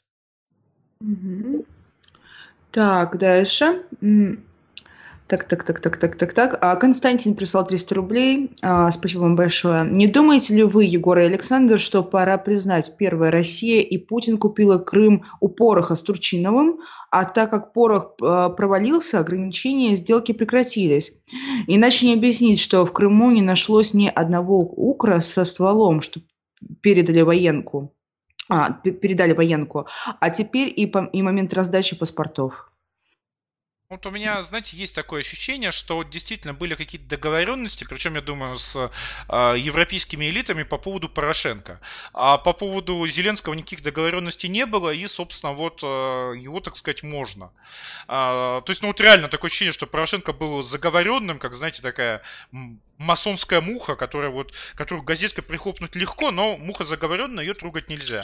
И вот пять лет, значит, терпели, терпели, терпели, э, и тут э, муха улетела, вместо нее, значит, э, вылез какой-то, может быть, даже более вменяемый персонаж, а, но у которого вот этой вот волшебной договорной брони нет, а, и персонажа, собственно, начали дербанить. То есть, а... а, то есть, а, может быть, это вообще потому, что Порошенко в КПСС состоял, а Зеленский не состоял.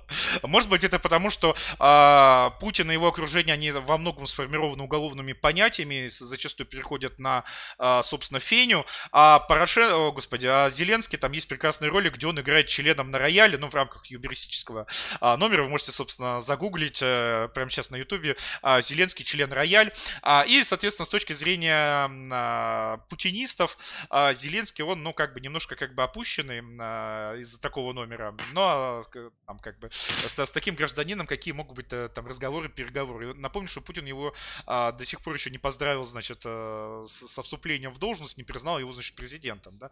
Что такое? Членом на рояле играл. Причем, ладно бы один, но у него там еще... Западло, западло. А, причем у него там еще рядом товарищ по, как бы, кварталу 95, то есть это был парный номер, стоят два мужика и играют членами на рояле. Я сейчас не шучу, Вообще, реально. Может. Прям сейчас. То есть, ну, ну, то там... А, и, и, соответственно, как такому там даже руку какую-то пожимать, ну, что это вообще, да? А, то есть, может быть, парадоксальным образом уголовная ментальность э, сыграла на святое и праведное дело а, русской ириденты. А, но, на самом деле, никто, никто, никто не может объяснить, э, почему почему было принято это решение, то есть самые разные э, теории, заговоры и так далее. Э, не знаю, что Слушай, думает Александр. Если говорить о Порошенко, Зеленском, я думаю, немножко проще ситуация. Ну, кто такой Порошенко? Он, конечно, там олигарх, ну, человек в возрасте, какая-то какое-то номенклатурное в прошлое, скорее всего. То есть это люди той же формации, что и Путин, там, там же Медведчук, э, там же Сурков. То есть это все люди да, какого-то прошлого поколения, которые находят более Э, внятный общий язык, они договариваются, решают дела. Зеленский все-таки это несколько другого типа человек, э, я так понимаю, да, и э, это у них просто, мне кажется, элементарно не было никаких каналов связи даже в предвыборный период. И с Порошенко не договаривались, здесь непонятно, чего ожидать. Эм, за ним стоит Коломойский, это ну, общеизвестный факт. Коломойский человек, который да, никак не контактировал с российской стороной, в отличие от Ахметова, например, и Медведчука. Поэтому здесь, видимо, для них пока темный лес. И они ну, как-то вот э, переговаривались, а с этими нет контакта, и они решили пойти в банк да, выкатить этот закон и в этот период безвластия. А там уже, я не знаю, вот мне непонятно, как повернется ситуация, потому что кто будет переговариваться с Коломойским и Зеленским теперь. Медведчук, судя по заявлениям там штаба Зеленского того же, он э, не будет переговорщиком. Да, да, я вот то, то, тоже хотел то, э, только что добавить, что э, Зеленский поступил очень умно, еще как бы не наладив э, связь э, с Кремлем, потому что понятно, что всегда должен быть какой-то неформальный канал связи, э, дабы иметь возможность обсудить все, что называется без э, корчения из себя кого-либо, а что называется, с закрытыми дверьми. А, и не наладив контакт с Кремлем, отказаться от услуг Медведчука, который имеет репутацию кума Путина. Это было, конечно, очень умно, как там написал один мой френд Фейсбуке а, в закрытом посте, как бы, ну, молодец, выгнал ты а, Медведчука, и через кого ты собираешься, собственно, держать неформальный канал связи, а, связи с Путиным? Через Маслякова? Но, видимо, вот, э, судя по закону о гражданстве, Масляков со своей задачей связного не справился. Гусман там тоже, значит, подвел. Эрнст тоже, соответственно, не смог э, договориться. И не а. пошло, не поехало. Ну, да, я, я несколько дней назад писал э, о том, что после выборов на Украине э, вот эта внутриэлитная ситуация она принципиально изменилась, потому что э, с 2014 года примерно была такая связка, да, внутриэлитная. Это э, Порошенко, Медведчук, Сурков, э, Ахметов. То есть это и бизнес-дела были, и вот все эти минские договоренности. То есть вот эта четверка, она решала, да, Э, текущую ситуацию. Ну, есть, понятно, уровень выше, уже там Путин, там Россия, Евросоюз, США, это уже глобальный какой-то вектор. А, ну, вот на Земле решали дела эти люди. Э, теперь образовалась связка Казак, э, Дмитрий Казак, да, вице-премьер правительства, Курченко, который владеет фактически экономикой Донбасса, потом Зеленский и Коломойский, да, как теневая фигура, который заменил здесь э, Ахметова. Вот. Теперь такая связка образовалась, как они будут работать, непонятно, потому что Сурков, судя по слухам, он действительно уходит с украинского направления окончательно, потому что они фактически провалили работу. И Медведчука, скорее всего, ототрут тоже. Поэтому сейчас Коломойский, Зеленский, кого поставить против них, ну, понятно, здесь рулит Курченко на Донбассе, а за ним стоит Казак. Вот. Но получится у них нет, и что будет с учетом нового закона меняться, это будет видно вот я думаю, к осени понятно будет, они уже там как-то расставят фигуры по-своему. Вот. Но это какой-то действительно сдвиг уже принципиально произошел. Ну вот э, я как раз э, слышал слухи, что Сурков э, э, якобы отправился в Минск. Но как бы не знаю, насколько, а, насколько это правда. А, но Вроде то... как не подтвердилось не подтвердилось, да, но в любом случае э, давление на минском направлении усиливается, а, вплоть до того, что там уже Лукашенко начал выступать против нового а, российского посла Бабича. А, то есть, э, а там эти... очень интересно. Да, да. Я то есть... Э, общался с человеком, который с Бабичем как раз Я несколько месяцев назад общался, он приехал тут курировать новые вот эти вот с учетом выборов дела. Вот. То есть, ну, и этот человек, и те, кто его просил на роль Суркова еще несколько месяцев назад, говорят, что это абсолютно безбашенный тип, который э, только консультируется с Путиным по рабочим вопросам, и ему, его абсолютно не волнуют никакие там олигархические расклады, никакие там схемы бизнесовые, которые были там 30 лет устоявшиеся там между Россией и Белоруссией. Э, как, как э, местный один житель его назвал здесь, это скальпель императора. Человек, который приходит и режет по-живому а, то, что десятилетия работало абсолютно бесцеремонно и жестко. Вот. И судя по тому, что сейчас происходит вокруг Беларуси, действительно, Бабич был с этой целью именно туда отправлен. А почему мы обрадовались, когда его прочили на Донбасс вместо Суркова? Потому что действительно здесь такое было болото и, и такие схемы, которые просто ну, бездушные. Да? Э, что их нужно было именно резать, ломать, этот Гордиев узел э, рвать, и это мог сделать только человек типа Бабича. Вот. Ну, в итоге Суркова оставили, а Бабича отправили в Минск, и, видимо, решили заняться сначала Белоруссией, а потом уже Донбасс. Ну, такая история интересная. Ага, так, ну что, дальше продолжаем зачитывать донаты. Нам пишет э, Накита Кейс, э, не знаю, кто это. Э, сколько человек вы планируете лишить финансирования после того, как придете к власти? Я вот планирую уложиться в 10 тысяч. Э, часть из них потом посмертно реабилитирую. По скриптам, вы все равно свина Гитлер. И второй вопрос следом. А, когда я пару дней назад ехал домой, и мне на телефон упало оповещение, Путин решил раздать паспорта, у меня первая мысль была, не могу поверить, Егор был прав. Сначала раздать паспорта, потом вести войска. Он именно так и говорил. А, а, Егор еще говорил, что, э, причем говорил еще с полгода назад, когда еще ничего было непонятно, а, что русским националистам надо поддерживать Зеленского. И посмотрите, какой хороший президент Зеленский. Да, вообще Еще не вступил в должность, а уже сколько замечательного сделал для русского народа. Я думаю, это лишь начало. Поэтому здесь... А, еще важный момент. А, некоторое время назад а, с подачи коварного карлика Ежи Сармата весь интернет смеялся над роликом с украинским каким-то, значит, простым украинским... за Порошенко! А то Путин нападе! Ну и, и оказалось, что этот простой, бесхитростный украинский мужчина в вышиванке с лицом потомственного идиота был абсолютно прав. Вот не проголосовали вы за, за Порошенко и посмотрите, что произошло. То есть, как говорится, кто теперь смеется? Вот вы над ним посмеялись, да? А теперь он смеется над вами, потому что он полностью был прав. Потом скинем Александру, покажем вот этот мультик а, маленький сделали, небольшой, с участием Егора, где якобы Егор, Егор поет эту песню «Голосуй за Порошенко». А ну, мы продолжаем. Да, продолжаем дальше. А, царь русский прислал 100 рублей, спасибо вам большое. А, господа, добрый вечер. Что я могу сказать о паспортах а, русским в ДНР и ЛНР? Добро пожаловать домой, родные. Вопрос не по теме. Смотрел кто-нибудь из присутствующих Дудя о Колыме и что думает о готовящейся ответке от Рудова, а я коммунист и я не сухую. Сам фильм мне понравился. А, я еще не смотрел Дудя, но я обязательно посмотрю до следующего стрима, mm-hmm. на следующем стриме его обсужу.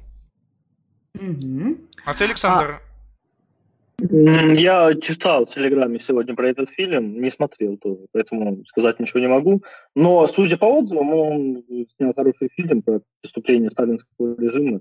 Э, слушайте, если Борис Вишневский будет снимать тоже такой фильм, я тоже буду его поддерживать в этом деле. Поэтому, ну, хорошо, молодец. Я должен сказать, что да, как правильно опять-таки писал кто-то из наших э, читателей, э, зрителей, слушателей, э, я вот просто на прошлом стриме выдал, э, скажем так, э, такую прочувственную проповедь про то, что э, всем русским националистам надо заниматься культурной войной, потому что у нас очень-очень мало влияния на Ютубе. Ютуб захвачен российская часть э, патриотами Советского Союза, э, и наш медиахват по сравнению с их медиахватом достаточно смешон. И тут вот внезапно пришла что называется, подмога, откуда не ждали. А, блогер э, с многомиллионной аудиторией а, выходит из засады и наносит э, удар в самое сердце сталинизма. То есть это а, прекрасно, как опять-таки кто-то там сказал, это как вот эта вот эльфийская подмога в битве, значит, у Хельмовой паде, так раз, да, а, а, а вот и кавалерия. Поэтому сегодня вот эти вот вот последние дни, они очень а, радостные для меня. Во-первых, э, начали раздавать паспорта, наконец показав, что все было не зря. Во-вторых, внезапно Дудь ударил его в спину как бы своим советским союз, советским многонациональным союзником. И просто а, вот эта вот многонациональная красная нерусская сволочь э, последние дни терпит поражение по всем фронтам. Я просто не знаю, что вообще э, в воздухе, в мире изменилось, в ноосфере, что вот э, такой вот подарок за подарком русскому национальному движению. Угу. Очень хорошо. Ну что, мы продолжаем дальше зачитывать донаты. А, пишет лорд Ивар. А, поздравляю всех. Позовите, пожалуйста, на стрим вечного оппозиционера. Стрим будет интересным. Только говорить вам нужно с ним не о консерватизме, а о национализме и белом интернационализме. ОПО – это сторонник единого пространства от Дублина до Владивостока с максимальным плюрализмом против русской резиденты. И зачем, о чем с ним разговаривать тогда? Зачем вообще? Ну, как бы у человека в силу, видимо, возраста, юности, как бы свои какие-то заскоки. Бывает. Нет, нет, ну будьте, естественно, единое белое пространство от Дублина до Владивостока, оно будет называться Российская империя. Окей, да. Как, как, как, как Абсолютный плюрализм мнения для всех русских людей. А, как, по-моему, против... это удачно шутил Урган, что ли, или не? Да, как бы, да, да, да. Знаете, Россия и Америке давно пора объединиться в одну страну, Россию. Я что-то первый раз услышал, что Егор за империю выступил. Обычно. Ну, ну, так я, ну так я шучу, как бы зачем нам а, этот сам, как его называют, Арабский Союз, э, бывший европейский, да? То есть что мы там, что, ну там, э, как, ну понятно, что какие-то культурные памятники остались, и то их все меньше Нотр-Дам сожгли, там что-то, э, после этого, по-моему, еще там пожар, значит, в этом самом Версале был, там, правда, не сам дворец горел, какие-то гаражи рядом с ним, то есть мужики, видимо, шашлыки жарили, а, ну и подожгли. А, ну, то есть реально, как, вот это, мне кажется, какой-то, на самом деле, куколдизм, желание единого белого пространства, пространство, примкнуть да. Э, к белым людям. А мы сами белые люди. Все, давайте все объединимся в одну большую семью с, общим, с, общим, с обществом э, общих жен, общих э, мужей и детей, да. Ну, какой-то бред, я не знаю. Что-то очень похоже на это. Да, давайте да. Россия и Америка объединятся в одну страну, Россию. Да. А, Куклус Клан нам пишет, «А что скажете о реакции адекватных украинцев а, и их виск о том, что ждали пять лет и гражданство решили раздать только, когда появилась надежда закончить войну? Адекватные украинцы, вот это э, само по себе определение, оно неправильное. Не бывает адекватных украинцев. Есть украинцы и русские. Да. А, вот этот термин «адекватные украинцы» — это некая такая политтехнологическая замануха, которая используется там, на центральных телеканалах, от всяких пропагандонов российских, типа, что вот есть нормальные украинцы, вот они живут на Донбассе, там где-то в Харькове, в Одессе, а есть ненормальные украинцы, там где-то из центральной и западной Украины, которые пошли на них войну и так далее. Это бред, Э, не, не существует в природе адекватных украинцев. Даже, казалось бы, адекватный украинец Шари, который там, да, объективно там мочил э, украинскую власть, это не, это, не, это не адекватный украинец, это просто украинец. Э, поэтому по возможности не используйте это словосочетание, потому что оно вводит в заблуждение честных э, русских людей. Я бы еще сказал, что Россия и русские не заинтересованы в каком-либо мире с Украиной, потому что это как а, говорить о том, что Западная Германия должна быть заинтересована в мире с Восточной Германией. ФРГ заинтересована налаживать отношения с ГДР. Нет. ФРГ заинтересована в том, чтобы а, поглотить ГДР, чтобы вместо Западной и Восточной Германии была просто Германия. Точно так же у нас нет а, никакого интереса жить в мире с Украиной есть интерес поглотить э, Украину, вернуть наши исконно русские земли, а и этим, собственно, закончить и войну, и какую-либо враждебность. А, то есть и зачем, собственно, продлевать существование этого а, политического уродца, а, который, ну, собственно, вся новейшая история Украины э, после 91 года а, описывается выражением «везде неправда». То есть постоянно украинцам что-то мешает. А, везде неправда. В Евросоюз вроде как хотели принять, но вот что-то не принимают. В НАТО тоже не зовут, хотя они вступают. А, то, то есть, ну, а, у, у людей не жизнь, а боль. Это означает, что люди не могут править собой просто как бы. И у них никогда не будет ничего хорошего, потому что если с 91 -го года а, они умудрились проебать все, что можно, простите, опуститься до подушевого ВВП в 3000 долларов, это уровень Африки, причем не самый богатый. А, ну, о чем здесь дальше вообще говорить? Просто надо уже закончить эти страдания, эти мучения. Это, это, это я даже не знаю, как назвать. В Крым mm-hmm. за, простите, пять лет денег вложили больше, чем за предыдущие десятилетия пребывания в составе Украины. Ну, ну, ну что здесь, что смеяться? Что это, это самое? Зачем реально людей мучить? Они сами мучаются, других мучают. Э, а Все у них, не, не слава богу, никогда, слава богу, не будет. Вот президента наконец выбрали. Молодец, хороший комик. Э, членом на рояле играл, да. А, но этот президент, э, то, то есть я вам сразу могу сказать, что как бы к концу срока, если он вообще до конца срока досидит, у Зеленского рейтинг будет, ну, там, от 5 до 15 процентов максимум. Ну, примерно, ну, в лучшем случае, как сейчас у Порошенко. А, потому что это один и тот же паттерн всех украинских президентов. Раз за разом выбирают а, под ликование, под крики «Ура! Новая надежда! А, джедай mm-hmm. вернулся! Сейчас он всех спасет!» а, После чего как бы дальше следует а, классическое «Оказался наш отец не отцом, не, не отцом, а сукой. Да? Дальше либо Майдан, либо как у Ющенко там 2% а, рейтинга к концу срока. А после чего опять как бы следующие выборы, опять новая надежда. Ну, сейчас сейчас уж точно джедай придет, спасет э, это самое. И опять как бы выясняется, что это был, блядь, не джедай, а просто Рабинович, да? Э, ну, это, это, это, это, ну, там им 50 лет еще, да, то есть, э, а они 50 лет. Украинцы, украинцы они как вот э, такая баба, которая муж бьет в семье, пьет, э, имущество распродает. А, э, и каждый раз вот он протрезвеет, э, просит прощения, и жена каждый раз говорит, ну все, вот, теперь все будет хорошо, и так каждый день, понимаете? То есть украинцы это такие, вот такая вот пьющая, такая баба пьяного мужа, которая постоянно надеется, что что-то изменится, очередной Майдан что-то изменит. Это выглядит жалко и смешно. И мне кажется, так будет всегда, потому что это, эти люди патологически не способны к собственной государственности. И они раз за разом будут рожать вот такие Майданы и такие олигархические все вот эти вот разборки, и смена власти, якобы типа через народовластие, на самом деле через э, галимые политтехнологии. Кстати, вот э, я только неделю назад узнал о существовании вот этого сериала «Слуга народа». И я просто более чем уверен уже, что когда в 2015 году, да, кажется, сняли первый сезон, просто ну, гениальная на самом деле задумка. Сняли сериал, э, человека просто, это промоушен такой, человека пиарили э, и готовили на этот пост э, 4 года. Э, и это было сделано, и только украинцы могли на это повести. И они голосовали не за какого-то Зеленского политика, а за Зеленского героя этого сериала. Эта Абсолютно. история, конечно, уникальная, наверное, современной истории, но она могла случиться только в Украине. И опять людей наебали. Ну, я как э, говорил, что если зайти на официальный предвыборный сайт Зеленского э, и начать читать его предвыборную программу, э, то там, значит, предвыборная программа изложена коротко э, и со ссылками, что вот э, кликните здесь, чтобы там, значит, больше узнать там о какой-нибудь там предлагаемой реформе. А ты кликаешь, думаешь, что дальше будет какой-то документ. Э, под, по, по, а, нет, ну, практически. А там э, включается перебрасывают тебя на Facebook э, Зеленского, а, где он, собственно, зачитывает какие-то, значит, положения а, документа, зачитывает тем самым голосом из того самого сериала, с той самой интонацией, смотря в камеру.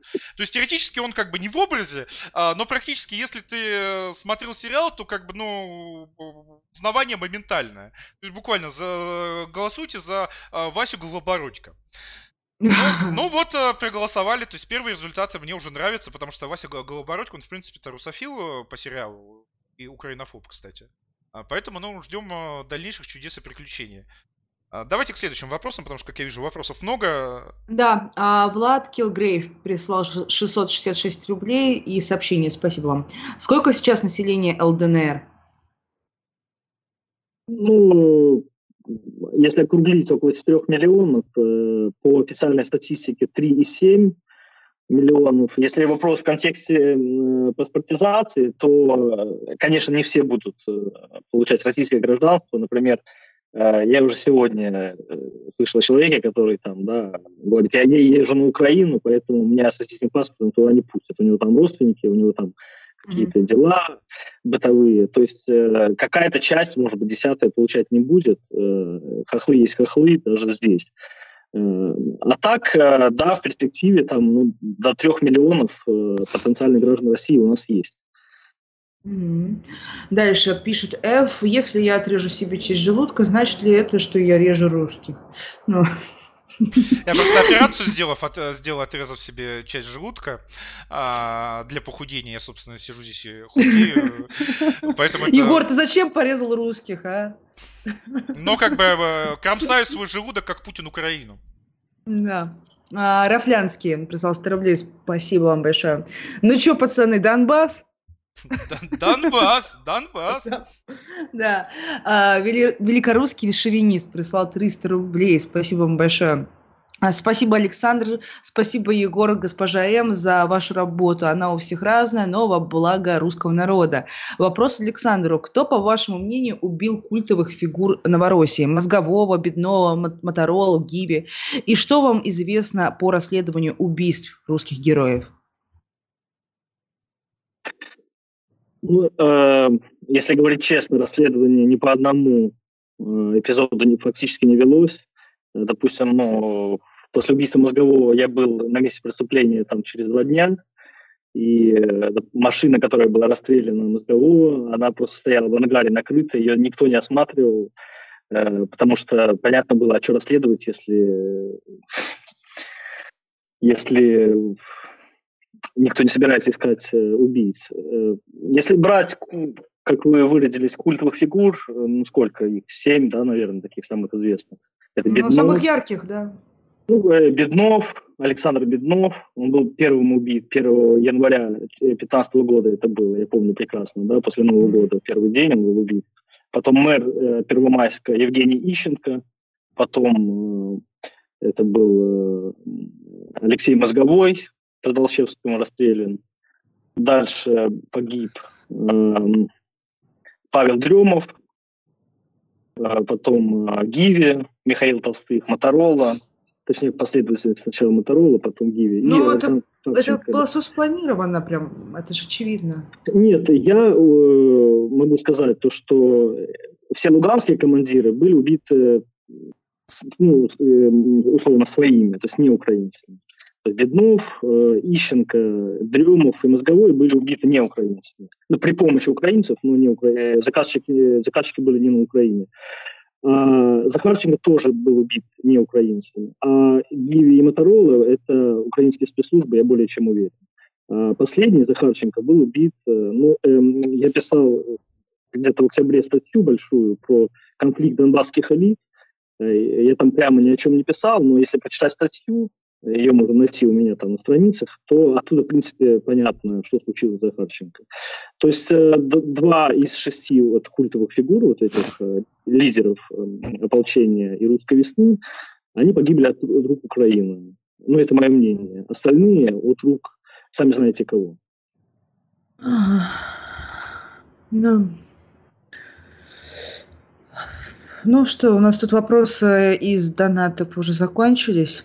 А, господа, присылайте свои вопросы и сообщения. Сегодня в честь праздника всего лишь по 50 рублей. царгеймер.секси.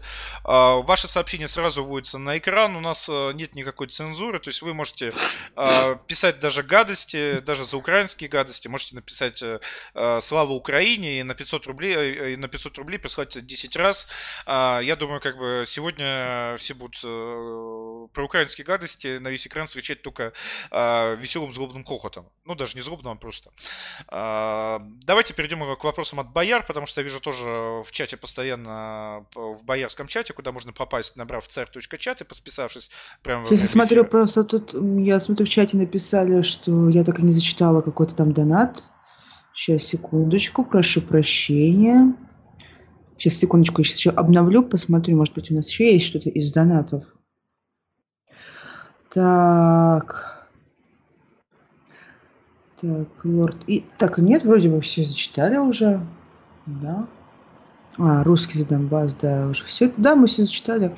А, нет, нет, нет. А, нет, да, да, да, все зачитали, простите, пожалуйста. А, давайте сейчас э, возвращаемся тогда к вопросам а, от наших бояр. А, Кассиус Ван спрашивает. Александр, какие предпосылки для какого-нибудь военного путча на Украине? Есть? Я так понимаю. Ну, э, Украина вообще интересное государство, если его можно назвать государством. Э, мы же э, всегда сравниваем Украину и Россию. Россия – это, да, там такая жесткая вертикаль власти. Президентская и даже суперпрезидентская республика. А Украина это все-таки достаточно буржуазное парламентское государство в таком смысле. Понятно, что парламент и депутаты там, Верховной Рады это не какие-то самостоятельные люди. Но они все ставленники определенных олигархических группировок.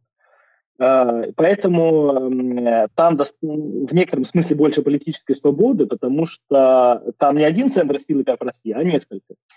И вопрос о потенциальном военном путче, он открытый, потому что а, допустим, если мы возьмем ситуацию конца 2013 года, то Ахметов и олигарх Ахметов, Ренат Ахметов Донбасский, да, олигарх, о нем, о нем все знают, он был союзником Януковича. Янукович, он, ну, человеческий фактор сыграл, да, свою роль, он кинул Ахметова. И Ахметов с Коломойским заключил пакт, и они поддержали Майдан и свергли Януковича. То есть это вопрос не а, какой-то, да, как сказать, это вопрос ситуативный, то есть э, противоборствуют олигархические группировки. У них есть свои частные армии уже, там какие-то радикалы, э, Нацгвардия, армия. Они могут что-то не поделить в какой-то момент, устроить определенный очередной Майдан, опять США и Евросоюз будут бегать там и выбирать, кого им поддержать, и это будет происходить вечно, гуляй поле такое. Поэтому вопрос, он действительно сложный. Военный путь может возникнуть завтра, а может не возникнуть. Майдан тоже не был предопределен. Недовольство народа оно объективно, объективно было, и оно будет всегда, особенно на Украине, потому что люди нищие. Но э, они будут нищие и при, и при Януковиче, и при Порошенко, и при Зеленском. А, и они всегда придут на Майдан. А вот кто его профинансирует и кто приведет своих радикалов, которые будут стрелять, то ли Западной Украины, то ли там Днепропетровска, это уже вопрос второстепенный. Так что все, все может быть. Но я, ска- я скажу, что я, например, не считаю, что на Украине возможен воз- военный путь, потому что э, военный путь случается в странах, где э, офицерская прослойка выступает э, как какой-то субъект. А мы на Украине этого не, наблюда- не наблюдаем от слова вообще. Э, то есть на Украине ну, вот, нет Э, такого социального слоя, соци... Э, который активно бы участвовал в политике, как, собственно, офицерство. А, то есть мы не знаем, что думает украинское офицерство по тому или иному вопросу. А, само украинское офицерство тоже не пытается выступать. Ну, да. Э, Там... Это, это, если мы имеем в виду а, армии как самостоятельной силе какой-то, да, я-то имею в виду, то, что она кому-то подчинена обязательно какому-то олигарху там или, не знаю, Вакову, там, ну, какому-то человеку, не военному. Самостоятельно, конечно, это исключено. Армия не самостоятельная. И я хотел бы еще добавить то, что с, с, сам по себе тот факт, что Украина олигархическая республика, а в этом на самом деле нет ничего плохого, мешающего развитию или процветанию. А, потому что ну, олигархической республикой, например, была, как известно, светлейшая Венеция. А проблема в том, что украинские олигархи это люди а, без э, концепции общего блага. А, то есть в чем как бы э, почему Украина это не светлейшая Венеция, которая, как известно, а, построила огромную морскую империю, потому что светлейшая империя у правящих олигархических родов, у них, э, кроме собственных интересов, а, было понятие об общем республиканском благе. Собственно, республика, республика, общее дело, да. А на Украине у правящих олигархических родов у них э, нет понятия об общем благе, об общем деле, да. И, собственно, в этом на самом деле главная проблема. В том, что украинцы очень любят говорить о каких-то своих правах, но не очень понимают концепцию обязанностей, не очень понимают концепцию жертвования частным а, во имя общего, а, не очень понимают а, необходимость что-либо делать вот для этого государства, которое они считают своим, на самом деле не считают, потому что если ты ничем для страны не жертвуешь, не готов жертвовать, то ты явно не считаешь эту страну своей, э, хоть ты на словах даже и говоришь. Украинцы, украинцы вообще ничего не понимают. Они не понимают, кто они такие, и на каком языке им говорят говорить. То есть, ну, там политики вообще нет. Ну. И сейчас я смотрю, многие так завистью, открыв рот, смотрят там, на эти дебаты на стадионе, на эти выборы, на этого Зеленского. Типа, вот, там, у нас бы так, вот какая свобода, демократия. Но люди просто идиоты. Украинцы, понимаете, это такой праздничный народ, который действительно, ну, погулял на Майдане, потом избрали героя сериала. Понимаете, это все на, на один день, а потом дальше продолжится все, что и было до этого. Ну, смешно, на самом деле. Э, но в этом довольно забав... в этом смысле довольно забавно сравнивать успех Зеленского с успехом итальянского движения пяти звезд, который возглавляет натуральный бывший клоун а, Пепи Грилlo, по-моему, его зовут. А, я сначала думал их сравнить, а потом понял, что на самом деле это несравнимые, а, при том, что это движение пяти звезд, они адовые популисты, и они набрали 30% голосов на последних парламентских выборах, больше всех в Италии. Я понял, что их э, некорректно сравнивать по той простой причине, что вот к этому успеху это движение пяти звезд звезд а, шло с 2009 года, выигрывая под руководством Беппи Грилла, значит, а, выборы на местных, муниципальных уровнях, значит, устанавливая в городах своих мэров и так далее. А, и, соответственно, когда итальянцы голосовали за вот этого буквального бывшего клоуна, отдавая ему 30% голосов, они голосовали не, ну, короче говоря, за движение и за политическую силу, которая себя уже показывает 10 лет в реальной политике, в реальном управлении, в реальном воплощении своих своих обещаний. То есть э, за тех, кто имеет какие-то, а, какой-то, значит, э, какую-то запись, какие-то записи в трудовой книжке, скажем так. А, и сравнивать это с голосованием, я, я просто понял, что вот это вот то, что называют в Европе популизмом, когда ты голосуешь за людей, которые уже 10 лет в политике, а, причем на, местами на властных постах, э, с конкретным, что мы сделали, когда нас выбрали, сравнивать это с украинским популизмом, когда реально голосуют за чувака, у которого нет ни партии, ни какого-либо опыта, у его соратников тоже нет никакого опыта, это просто, ну, как бы некорректно корректно. Что все-таки в Италии, несмотря на а, триумф бывшего клоуна, в этом ничего смешного нет, а на Украине, ну, действительно смешное есть. А, потому что ведь а, главное даже не то, что Зеленский бывший КВНщик, а то, что вся его, значит, предвыборная программа за все хорошее против всего плохого а, без э, каких-либо внятных э, обещаний. Ну, собственно, как в сериале, кстати, и показано, а, где там а, после инаугурации или перед инаугурацией, значит, Голобородько этого спрашивает, а, ну, а что вы делать-то собираетесь? Он такой, ну, я пока не знаю, я сам не, не, не ожидал, что меня выберут, а, но, в общем, я буду делать что-нибудь такое, чтобы не было потом стыдно смотреть в глаза детям. Офигенная программа. А можно сравнить, кстати, вот ты про пять звезд говорил. Э, на Украине же тоже националисты, ну, такие политические националисты официальные, партия «Свобода», да, я был в 2011 году э, в Киеве, общался с депутатами от «Свободы», они говорили мне, что они 25 лет шли к этому, они получили 10% на парламентских выборах э, в 2011 году. Потом они, конечно, поддерживали Майдан, а потом бац, и они растворились в украинской политике, они ни на что не влияют, потому что это не те популисты, Э, европейские, которые да, э, работали 20 лет, потом э, с помощью своей программы да, они дошли до каких-то позиций, заняли эти позиции, их народ поддерживает. А это олигархическая республика, которая решила, что э, там, им не по пути, и их оттерли от политического процесса. И где это Огнебок, сейчас Фарион и так далее. А при Януковиче, при кровавом режиме Янукович, которого не свергли, они э, успешно работали, процветали и получили Э, очень внушительное место в парламенте. Вот. Поэтому вот этим отличается Европа от Украины. Я еще хотел добавить, э, что, конечно же, на а, радостях э, русских э, за украинцев или просто дураков по поводу там Зеленского, выборов, а, всего остального, я вот смотря на этих людей, которые там радовались там дебатам, там всему остальному, да, а, и я зачастую в них вижу даже не каких-то там русофобов или за украинцев, а просто, ну вот, русских дураков, и я на их примере вижу, как мы потеряли страну в семнадцатом году. А, то есть вот э, часто говорят, как, как могла такая, значит, империя рухнуть? А, ну, слушайте, ну вот э, посмотрите на окружающих, которые сейчас э, там чуть ли не половина московской интеллигенции на этом Зеленского мастурбируют, да? А, ну, а вы думаете, как бы в семнадцатом году там люди умнее, что ли, были? Вот эти классические, классические русские мишки местами с очень тугим мышлением, да. А, ну, я просто это понял, смотря на Uncle Dead, который там начал рассуждать про наши и не наши города, я понял, я ж э, вижу, что он, э, ну, он русский, он не русофоб, но он реально туповатый. И вот э, такие вот туповатые, ну, вот так вот и такие Uncle Dead в 17-м все и просрали. Госпожа, нам пришла опять-таки серия донатов. Люди, видимо... А но тут еще э, у нас Рафлянский в боярском чате спрашивают, а есть ли на этом стриме функция ёбнем? Есть, если есть, то сколько стоит ее активация? А, это, это просто кто не знает, у Жумилевского на его стримах есть функция ёбнем, когда ему присылают денег, и он выпивает водки. А, у нас, э, к сожалению, сейчас дома вообще нет спиртного, то есть никакого.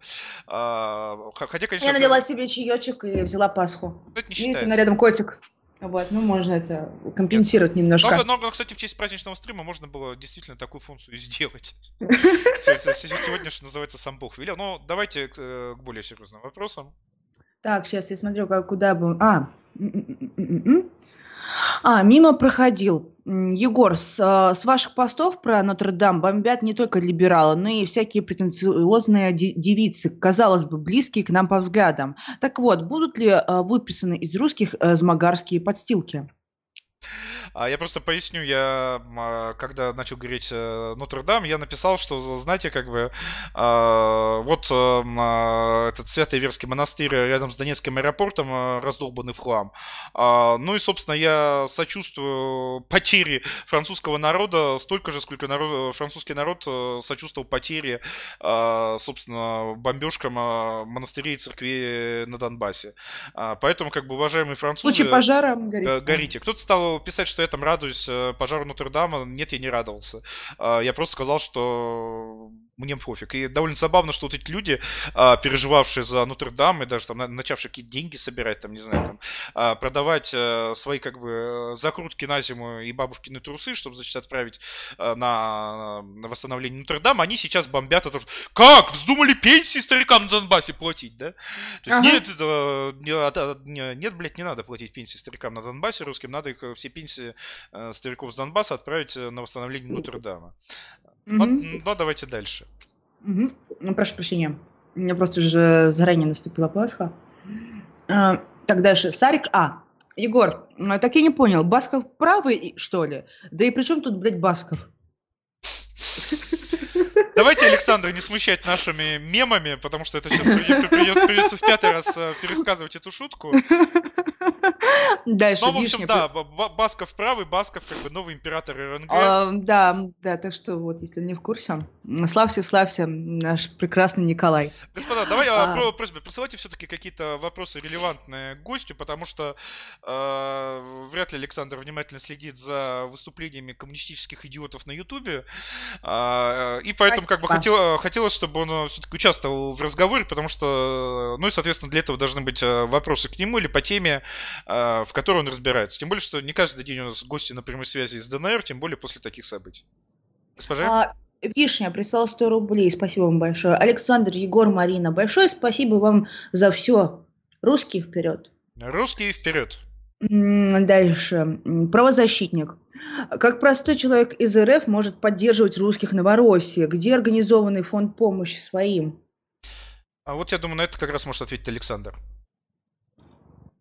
Если человек э, в 2019 году э, спрашивает, где фонд помощи, наверное, он ранее не оказывал помощь, поэтому я в двух словах расскажу то, что мы, начиная с 2014 года, организовали э, канал помощи Донбассу, начиная там от э, средств военного назначения, кончая медицинскими э, э, грузами, там, продуктами и так далее. То есть э, мы все пять лет работали на поставки для народного ополчения Донбасса, э, поставляли эту помощь. А сейчас, а, вот весной 2019 года, мы изменили формат работы и начинаем заниматься только помощью раненым и помощью семьям погибших. У меня есть в социальных сетях страницы, там, ВКонтакте, есть в Телеграме канал, где я регулярно об этом пишу, о сборе средств, о том, э, что собрано, кому что поставлено и так далее.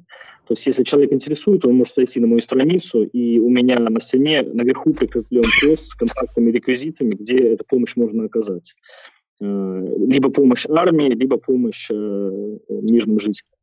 Э, то есть э, не составляет труда подробно узнать о том, как помочь э, Донбассу и его защитникам. Я скажу, что по окончанию стрима я в описании добавлю ссылки на страницы Александра, а чтобы, соответственно, вы не искали, а сразу могли кликнуть и перейти увидеть реквизиты. Давайте к следующему вопросу. Угу. Александр Харьков. А, привет из Харькова. Спасибо за книгу. Недавно как, как раз получил доставку 85 дней Славянска. Как вам видится, как, какова судьба Новороссии, перспективы в ближайшие пять лет? Удастся ли России добиться федерализации или конфедерации Украины и таким образом ее расползания? Или путь только военный? Слава России! Ну, это можно отвечать на вопрос с точки зрения российских властей, можно отвечать с точки зрения русских националистов, в том числе моей точки зрения. Э, наша точка зрения, она была неизменна э, с 2014 года и остается такой сейчас, что только э, военным путем, только ну, аннексия, не то слово, освобождение Новороссии можно добиться нужного результата. То есть поставить под свой контроль эти территории, то, чтобы прекратить процессы дерусификации и, э, ну, как минимум, э, устроить здесь нечто, нечто подобное ДНР, ЛНР. А задача максимум – это присоединить эти исконно русские земли к России.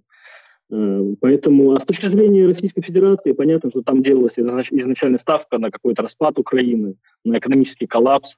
Э, и в этих условиях Украине будет не до Донбасса, не до Новороссии, они будут разбираться между собой, украинские власти, и тогда Россия сможет здесь что-то получить. Э, но эта ставка, которая была сделана, она очень такая Э, эфемерное, потому что Запад готов поддерживать Украину столько, сколько нужно, имея великолепный рычаг э, действий против России, как с точки зрения экономических санкций, так и с точки зрения в целом ослабления России, потому что она, конечно, сильно тратит силы на Донбасс и на этот конфликт с Украиной. Э, у нас, э, вот у Павла Губрева есть хорошая формулировка, которую он э, постоянно воспроизводит в статьях, в интервью, что наша цель – это возвращение Украины в русское цивилизационное пространство и восстановление его территориальной целостности этого пространства, то есть России. Воссоединение русского народа в пределах исторической России – мы об этом говорили 5 лет назад, и будем говорить еще 5 и 55 лет, если понадобится. А, но а, мы понимаем, что э, нынешняя Российская Федерация – это не национальное государство, но действует, исходя из своих личных прагматических политических целей. И даже выдача паспортов жителям Донбасса – это тоже политические цели. Э, а русские националисты, если они когда-либо получат рычаги влияния на национальную политику России, они будут действовать, исходя из национальных интересов, даже в ущерб экономическим как сегодня это делает Украина, кстати говоря. Э, так что надо всегда разделять нынешнюю политику РФ и ту, наши чаяния. А наши чаяния и цели, они прежние, и мы их э, проговаривали неоднократно на протяжении этих лет. А, ну, я, я бы хотел сказать, что я на самом деле смотрю оптимистично на будущее Новороссии, а, потому что у России, собственно, очень простой выбор. Ради стать самостоятельным центром силы, а, и для этого, естественно, надо собрать как минимум все русские земли с ближнего зарубежья, хотя у нас еще русские земли в дальнем зарубежье, но про, про них пока не буду рассказывать.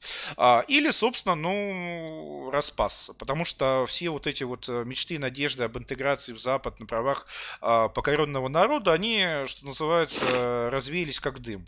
И мы на самом деле можем, можем наблюдать э, очень осторожный отход от э, политики, скажем так, ну, по крайней мере, во внешней политике, а вот, вот, вот этой многонациональной концепции, когда внезапно, значит, из белорусов э, начали спрашивать за вот эти вот все э, дотации, подарочки и все такое прочее, отход от э, советской парадигмы. Он очень медленный, он очень постепенный, э, но он неизбежно, он просто диктуется самой логикой развития событий, и очень забавно, что, собственно, вот э им приходится заниматься Путину, который, собственно, раньше был хранителем этой политики, сейчас, ну, просто как бы жизнь заставляет, а, несмотря на все усилия того же Путина, чтобы, значит, эту политику а, дружбу родов сохранить. Но не получается. Поэтому а, тут надо понимать, что мы, я про чуть раньше говорил, надо понимать, что, ну вот, например, в 45 году, проигравшую Вторую мировую войну, Германию разделили. Чтобы собраться обратно, Германии потребовалось 44 года. Мы, в общем, в 91 году тоже, ну, как, по крайней мере, считают на Западе, а, проиграли, так сказать, э, холодную войну. А, и, соответственно, вот э, сейчас начинается восстановление от этого поражения. А, восстановление очень медленное, восстановление очень кривое, восстановление с э, негодными для этого людьми и лидерами, но, тем не менее, сама логика событий, что если тебя бьют по морде, то ты рано или поздно начнешь бить в ответ, даже если ты супер убежденный гипер-мега-ультра-пацифист, она вот приводит к таким вот шагам. Шажок по шажочку, э, шажок по шажочку. И поэтому я думаю, что ну вот э, в обозримой перспективе не будет ни Украины, ни Беларуси, а будет одна Россия.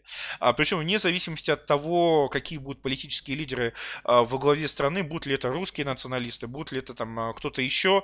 А, потому что ну вот сама логика событий диктует это, что если ты во главе России, ты, естественно, хочешь, чтобы в твоих руках было как можно больше денег, как можно больше власти, обладать как можно больше самостоятельностью. А, это можно получить, э, интегрируя, собственно, окружающие русские земли. И, и там, не знаю, даже если к власти Хабит Нурмагомедов придет, ему все равно придется э, заниматься русской редентой. Это, это неизбежно. Вопрос лишь в том, как быстро это будет сделано, а, с какими-то потерями. Сейчас это идет э, по самому тупому, самому медленному, самому болезненному, самому кровавому сценарию. Но, тем не менее, даже так это неизбежно идет. А, поэтому тут э, нет э, никаких альтернатив. Ну, то есть единственная альтернатива этому это уничтожение России, а, ее распад, уничтожение русского народа и, ну, как бы смерть нации, да? А, ну поэтому... Ну да, смотрите, нас тут, ну да, упрекают, что мы поддерживаем э, решение России о выдаче паспортов, потому что якобы надо было там 5, ну, действительно надо было пять лет назад это сделать, но то, что сейчас это сделали, тоже хорошо. В этом во всем прослеживается Э, логика там, Кремля и лично Путина. Э, это так называемая тактика удава, да, то, что мы там не нахрапом действуем, а постепенными методами. Здесь мы сначала признаем там, паспорта ТНР и ЛНР, потом мы там отожмем предприятия под контролем Украине, часто паспорта признали, потом, может, они признают республики, э, выдав, выдав всем паспорта российские. Потом, может быть, потом, может быть, когда-то лет через 5-10 и регион присоединится. То есть такая тактика медленного удушения, вот опять же, вот экономические меры, да, там сейчас нефтепродукты перестанут поставлять на Украину, потом Северный поток достроит, э, возможно, газ в Европу пойдет в обход Украины. Э, ну, люди, это как в футболе, знаете, вот есть э, такие команды, как там Ливерпуль какой-нибудь или там Манчестер Юнайтед, которые действуют нахрапом, жестко атакуют, есть какая-нибудь Барселона, которая э, действует э, постепенно, медленно, подходя к воротам противника, потом забивая голы. И болельщики Барселоны иногда э, негодуют, то, что не так быстро и динамично развивается игра, хотя в итоге Барселона побеждает там в 80%, 80% случаев. А все хотят быстрой игры, быстрых голов и так далее. И похожая ситуация здесь. Россия действует не так напористо и быстро, как мы хотели, да, когда был шанс в 2014 году забить все голы. Действует вот так вот на протяжении пяти лет. Только в 19-м какой-то внятный сделал шаг, который нас приближает, э, Донбасс приближает к России. Я еще хотел бы заметить, что вот, знаете, э, сравните с тем, что Путин говорил там в 2014-2015 про Донбасс, никто никому не обещ... ничего не обещал, а, сами все сами, это просто украинцы, которые хотят а, жить на Украине, ну, типа, с другим украинским президентом, а, то есть, как бы, вообще, как бы, ничего не знаю, я не я и лошадь не моя, и с тем, что происходит сейчас. Вот эти, в итоге, вот этим вот украинцам, которые хотят жить на Украине с другим президентом, которым никто ничего не обещал, которые сами все сами, сами, а Путин самой логикой событий вынужден начать выдавать российское гражданство. Поэтому, да, это не быстро, да, это не гламурно, да, это э, не похоже на голливудский боевик, где прилетают хорошие парни, убивают плохих парней и всех спасают. А, да, это кровь, э, грязь, э, слезы и дерьмо, а, это долго, это медленно, это нудно, это местами похоже на болото, а, но настоящие исторические процессы, исторические, настоящие исторические события, а не какие-то там, знаете, а, шоу, спецэффекты и все такое прочее, они именно так так и происходит. Э, как я уже э, на скольких стримах говорил, голландцы 80 лет э, воевали за свою независимость от Испании. Три поколения голландцев рождались, сражались и умирали, продолжали леять свободу национальной независимости. И в итоге победили Испанскую империю, на тот момент бывшую самой могущественной и богатой империей в мире. Поэтому все, все только так. Долго, нудно, медленно. Если надо, из поколения поколение, детям завещать, и чтобы дети завещали своим детям.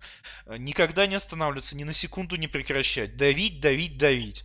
Чтобы так или иначе добиться своего. Потому что всегда побеждает тот, у кого больше терпения, всегда побеждает тот, у кого а, длиннее воли, всегда побеждает тот, кто способен а, десятилетиями требовать одного и того же. А, как а, поляки десятилетиями требовали восстановления независимости Польши. А, и как в итоге они ее получили, как а, после получения провозглашения восстановления польской независимости уже после а, Советского Союза. К ним а, прилетели, значит, э, в Варшаву деятели межвоенного польского правительства и, так сказать, осветили восстановление суверенитета, перенеся историческую традицию, что вот, да, как бы это... То, вот точно так же, мыслить десятилетиями, не поддаваться ни на какие, знаете, поражения, а, не впадать в уныние, быть нудно, вот быть теми самыми, знаете, занудными, негламурными, а, достающими, такими занудами-нудярами, да, от которых никак не отвяжешься. А, только тогда победишь. Потому что те, кто хотят быстро, легко и красиво, ну, те выдохнутся. А, потому что любой исторический процесс это не спринт, это марафон, на котором побеждает тот, кто самый выносливый, самый... Тем временем, Егор, у нас тем временем очень много вопросов и да, донатов, и у продолжайте, бояр. Продолжайте. Куклус Клан, по поводу Редента. Зачем России нужна вся или большая, большая часть территории современной Украины, если к ней в придачу прилагаются 30 миллионов украинцев? Не стоит ли ограничиться теми территориями, где компактно проживают русские? Александр? Э, у меня была дискуссия недавно с Дмитрием Стешиным. Ну, Дмитрий Стешин – это военный mm-hmm. корреспондент «Комсомольской правды», если слушатели не знают. Э, он уже так около двух лет, э, у него есть теория о том, что Украину там, в большинстве своем населяют некие криптобандеровцы, то есть люди, которые симпатизируют Бандере, украинскому Э, национальному государству, и э, якобы процент поддержки России э, в Центральной Украине, ну не говоря уже про Западную, это там около, около 5%, что-то около того написал.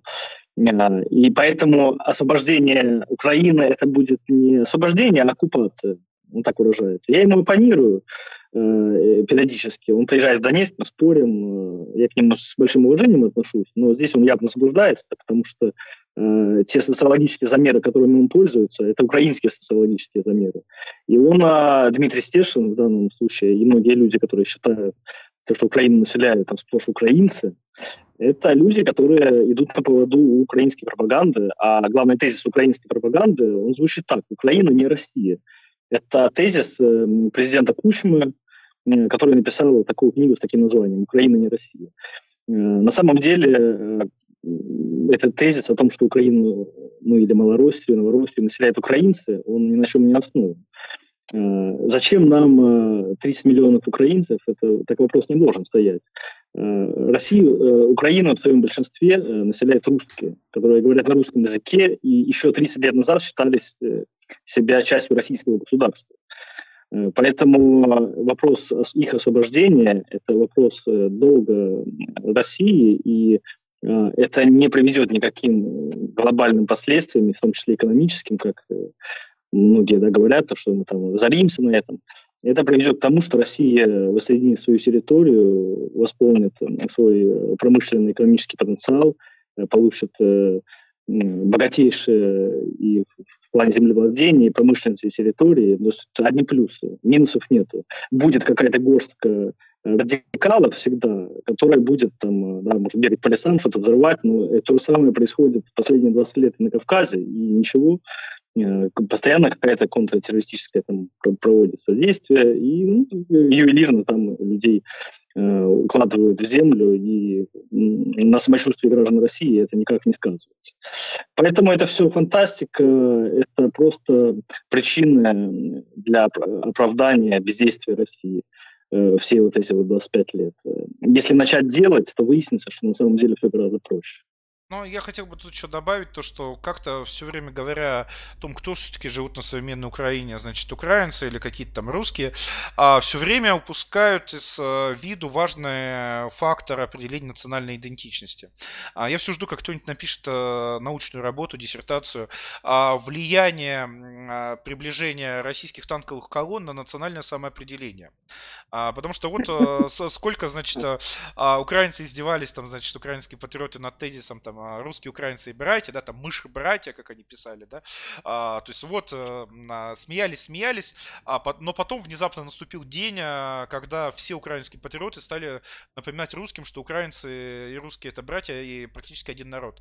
А что же это за, такой за чудесный день, когда даже самый а, последний галичанский патриот, значит, а, со словариком русского языка в руках, потому что, ну, человек реально с Галичины, реально русским не владеет, а, писал в соцсетях, там, с трудом, с ошибками, русские, мы же братья, вы что? А, этот, mm-hmm. день, э, это, этот день называется Иловайское сражение. А, то есть каким-то невероятным образом а, во время и после Иловайска украинцев обнаружили невероятный резервуар братских чувств к России, а, то есть практически плакали на коленях стояли. То есть возьмем Зеленского и Порошенко. Кто они? А, ну, политически они, конечно же, украинцы. Однако, кем будут политически Порошенко и Зеленский, если наши танки будут стоять в Киеве? А, я думаю, что политически они тогда станут такими а, русскими националистами, что еще нас э, с господином Жучковским просто за пояс заткнут. Поэтому надо понимать, что вот эта вот украинская идентичность, это, она реально более-менее только в Галичине. Реально на Западной Украине, да, там поколениями за эту идентичность умирали, сражались, все, э, все такое прочее. Но Западная Украина нам и не нужна. А на всей остальной Украине это во многом влияние моды, политической конъюнктуры, а это во многом, извините, придурь. Ну, потому что э, если бы это не было придурью, то после Иловайска а, настоящие украинцы, конечно, бы сказали, мы вам, русские, за это будем мстить, а, мы отомстим вам, вашим детям, вашим внукам и так далее. Они вместо этого стали верещать, за что? Мы же братья, не трогай! Нормально же общались, да?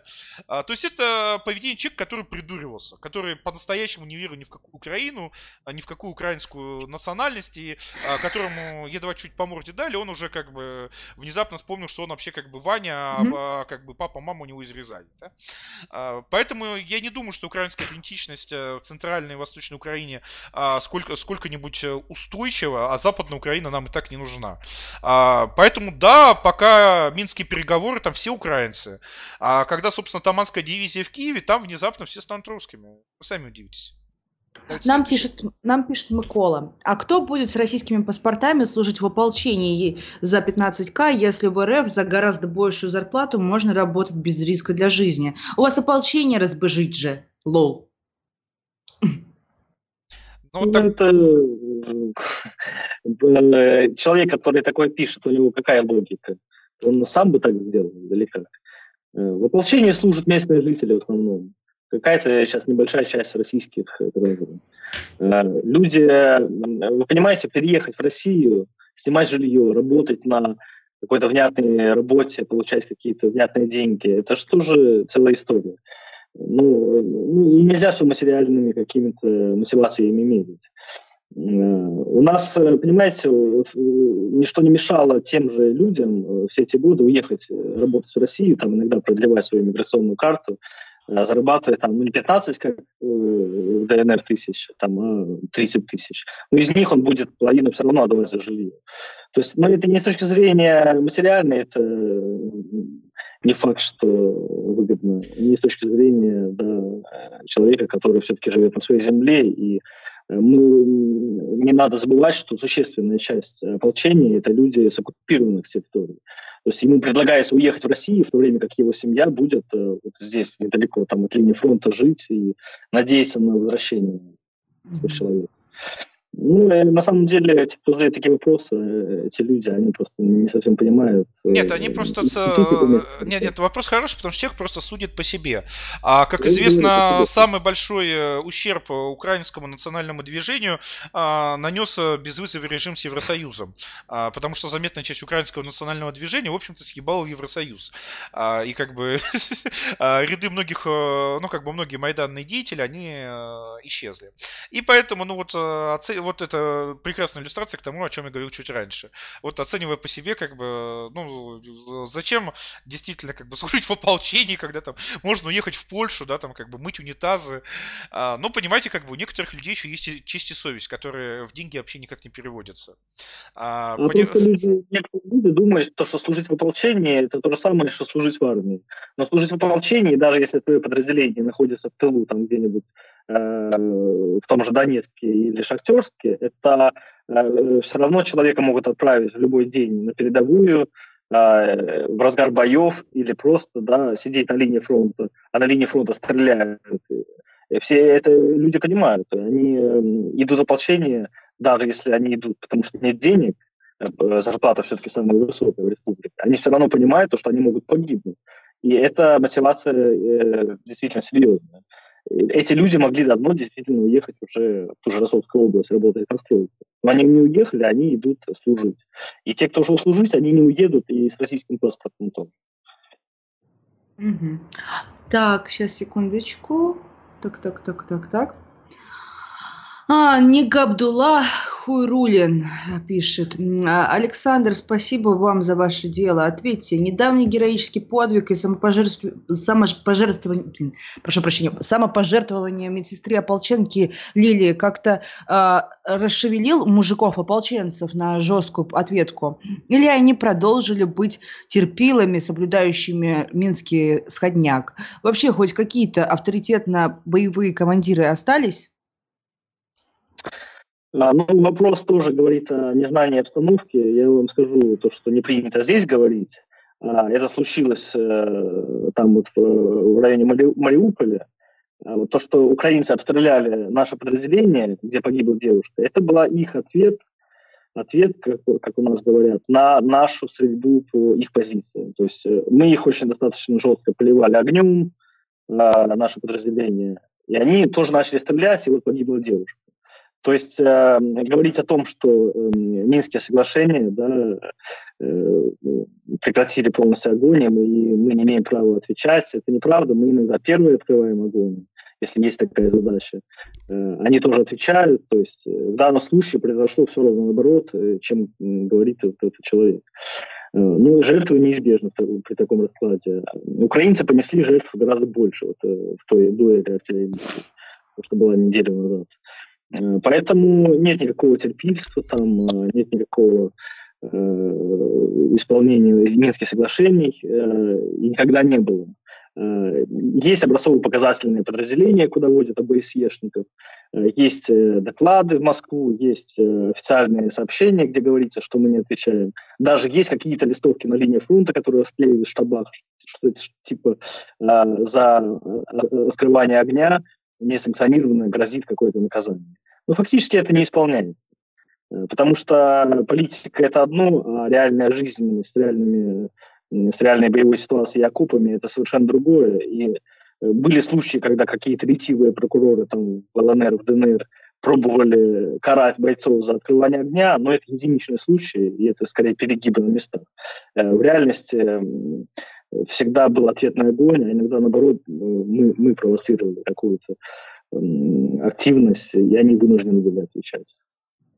Великорусский шовинист спрашивает, Александр, как вы считаете, отдаст ли ботоксный карлик Курила японцам? Ведь не просто так вся эта возня вокруг русских островов. Даже заявляли о решении этой проблемы по опыту Китая и вспоминали договор 1956 года.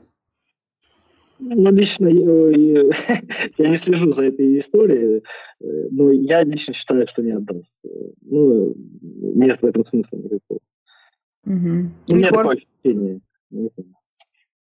Ну, сколько уже про Курила спрашивали, э, сколько уже каких там саммитов, э, встреч, которые кончились, ну, по сути, ничем, даже без э, подписания каких-либо э, формальных документов, потому что э, здесь э, как раз-таки Путин выбрал очень правильную тактику, э, то есть э, общаться с АБ и вообще с любыми представителями японцев, строить глазки, говорить, что да, да, есть такая проблема, надо урегулировать, э, э, ну, то есть вести, короче, бесконечные разговор ни о чем, при этом а, сохраняя у японцев надежду. То есть он а, действует как такая красивая динамо-девочка, которая, значит, а, ходит с мальчиком за его счет а, в кафешку постоянно. Но, естественно, как бы куда-то его там при, приглашать к себе домой вовсе не собирается. И при этом строить ему глазки, да, там, да, ты как бы очень умный, очень интересный, да, как вот еще мне тут закажи там, да. Поэтому, тут опять-таки все-таки понятно, что Российская Федерация нас э, приучила ждать постоянно от нее а, худшего, но вот э, местами все-таки Российская Федерация а, ведет себя осмысленно. Mm-hmm. И давайте все-таки не ударяться в излишнее паникерство, когда к этому нет э, оснований. С Курилами к этому нет оснований, потому что на Курилах э, начали расширять существующую военную инфраструктуру, собственно, ставить там батареи противоракетной обороны ПВО и противо, значит, корабельных ракет. Ну и, как бы, знаете, если вы собираетесь сдавать острова, то вкладываться в развитие, собственно, военной инфраструктуры для их удержания, ну, это реально какая-то очень странная затея. Ну, кстати, а... вот, э, я видел, что Игорь Стрелков очень активно компанию э, э, за несдачу Курил развернул. И я не стал как бы публично как-то писать, говорить, критиковать Стрелкова, но у меня как бы закономерный вопрос. Ну, возьми, съезди в Курил просто, посмотри, что там происходит потому что те же журналисты комсомол, комсомольской правды съездили, посмотрели, что там строится новая военная инфраструктура, и тоже задались вопросом, зачем это все, если собираются сдавать. Э, то есть в данном случае нужно, когда ты рассуждаешь про Донбасс, съезди на Донбасс, посмотри, что там происходит, убедись лично, что там не так, как ты думаешь. И здесь нужно было на Курилы просто съездить, посмотреть. Ну, с, со Стрелков, он, скажем так, э, а, все ждет а, падения режима этой осенью, уже пятый год. А, и, соответственно, все, что хоть немножечко а, свидетельствует о том, что режим вот-вот пойдет, он всячески тиражирует. Но, а если потом окажется, оказывается, что это немножко неправда, ну, то он начинает тиражировать что-нибудь другое. У него есть такая немножечко э, проблема, то, что он раз сделав ставку на то, что скоро все рухнет, не может пересмотреть свои взгляды, что, ну, пока что объективно нет, э, мы не, не наблюдаем ничего, что свидетельствовало бы о том, что все скоро рухнет. А, ну, он, он, он, вот, вот... он, он просто такой политический оппозиционный неофит. Э, человек, который только пришел в оппозиционное движение, и он ждет все время развала режима. Я пришел в оппозиционное движение в 2007 году. Начал там организовывать митинги, протестовать. И я вот с 2007 года ждал падения режима где-то вот там, ну, до 14 наверное. 7 лет я ждал падения режима. Я, я, ты, ты, ты, а, ты знаешь, я тоже. Я как бы написал огромное количество текстов про скоро все а, ёбнется и все такое прочее. И сейчас я вынужден, к сожалению, признавать, что а, я писал эти тексты не сколько на основании каких-то объективных данных, сколько в первую очередь на основании своего хотения. Мне хотелось, чтобы режим как можно скорее ёбнулся, а, и я занимался таким заговариванием реальности реальности. А, ну, так, э, ну, ну, как бы смотря там на текст там написано 5-7 э, лет назад э, про то, что вот-вот скоро-скоро, да, ну вот 7 лет прошло, я свои взгляды пересмотрел, я вижу, что пока что все здесь устойчиво и рассчитывать на какой-то внезапный крах из ниоткуда не стоит, и я не хочу быть как а... Эльмирит, который там еще в 2012 а, написал про то, что скоро в Москве будет мега-майдан в 2012. Ну и, в общем, как бы сейчас 2019, а, и вот эти вот все 7 лет он продолжает э, писать. А тут надо, знаете же, как не, по, не по, по принципу... Но, но, но, в общем, как бы все новые У нас посты, так психика устроена. Да, Если да. ты ложишься, хочешь, э, тебе надо срочно лечь спать, да, и ты понимаешь, что ты должен лечь спать, ты не уснешь ни в коем случае. Поэтому надо свой мозг программировать в обратном направлении. Я не хочу спать, я не хочу спать, и так ты вырубишься спать. Тут, ну, я думаю, примерно так, так же должно все сработать. Тут просто если я правильно помню, э, Эль вообще договорился до того, что ИГИЛ — это какой-то прообраз национально-освободительных движений, что такое. Я понял, что человеку уже какая-то больничка просто. Э, всерьез обсуждать э, таких людей ну, вот я, я, я, я, я тоже был в какой, а, поначалу под впечатлением Тель Мерида от его текстов э, про то, что, значит, вот э, скоро Асад рухнет, ИГИЛ всех победит. А, ну, и, в общем, как бы выяснилось, что не надо, скажем так, э, таким людям верить, а, и надо все-таки пересматривать свои взгляды в соответствии с реальностью. Поэтому я сейчас не даю никаких прогнозов по тому, когда рухнет а, режим. Я как бы их уже надавался. Мне, конечно, хотелось бы, чтобы поскорее, а, но пока что никаких объективных свидетельств этому нет. То есть я там э, писал, что деньги у них кончаются, у них действительно деньги кончались. А, но сейчас, например, смотря на там огромные программы нацпроектов с триллионными бюджетами, опять-таки нужен признать, что если деньги у них кончаются, то, ну, в общем, как бы где-то не там, а, не, не, не, не в таких количествах, чтобы переходить к реальной экономии, да.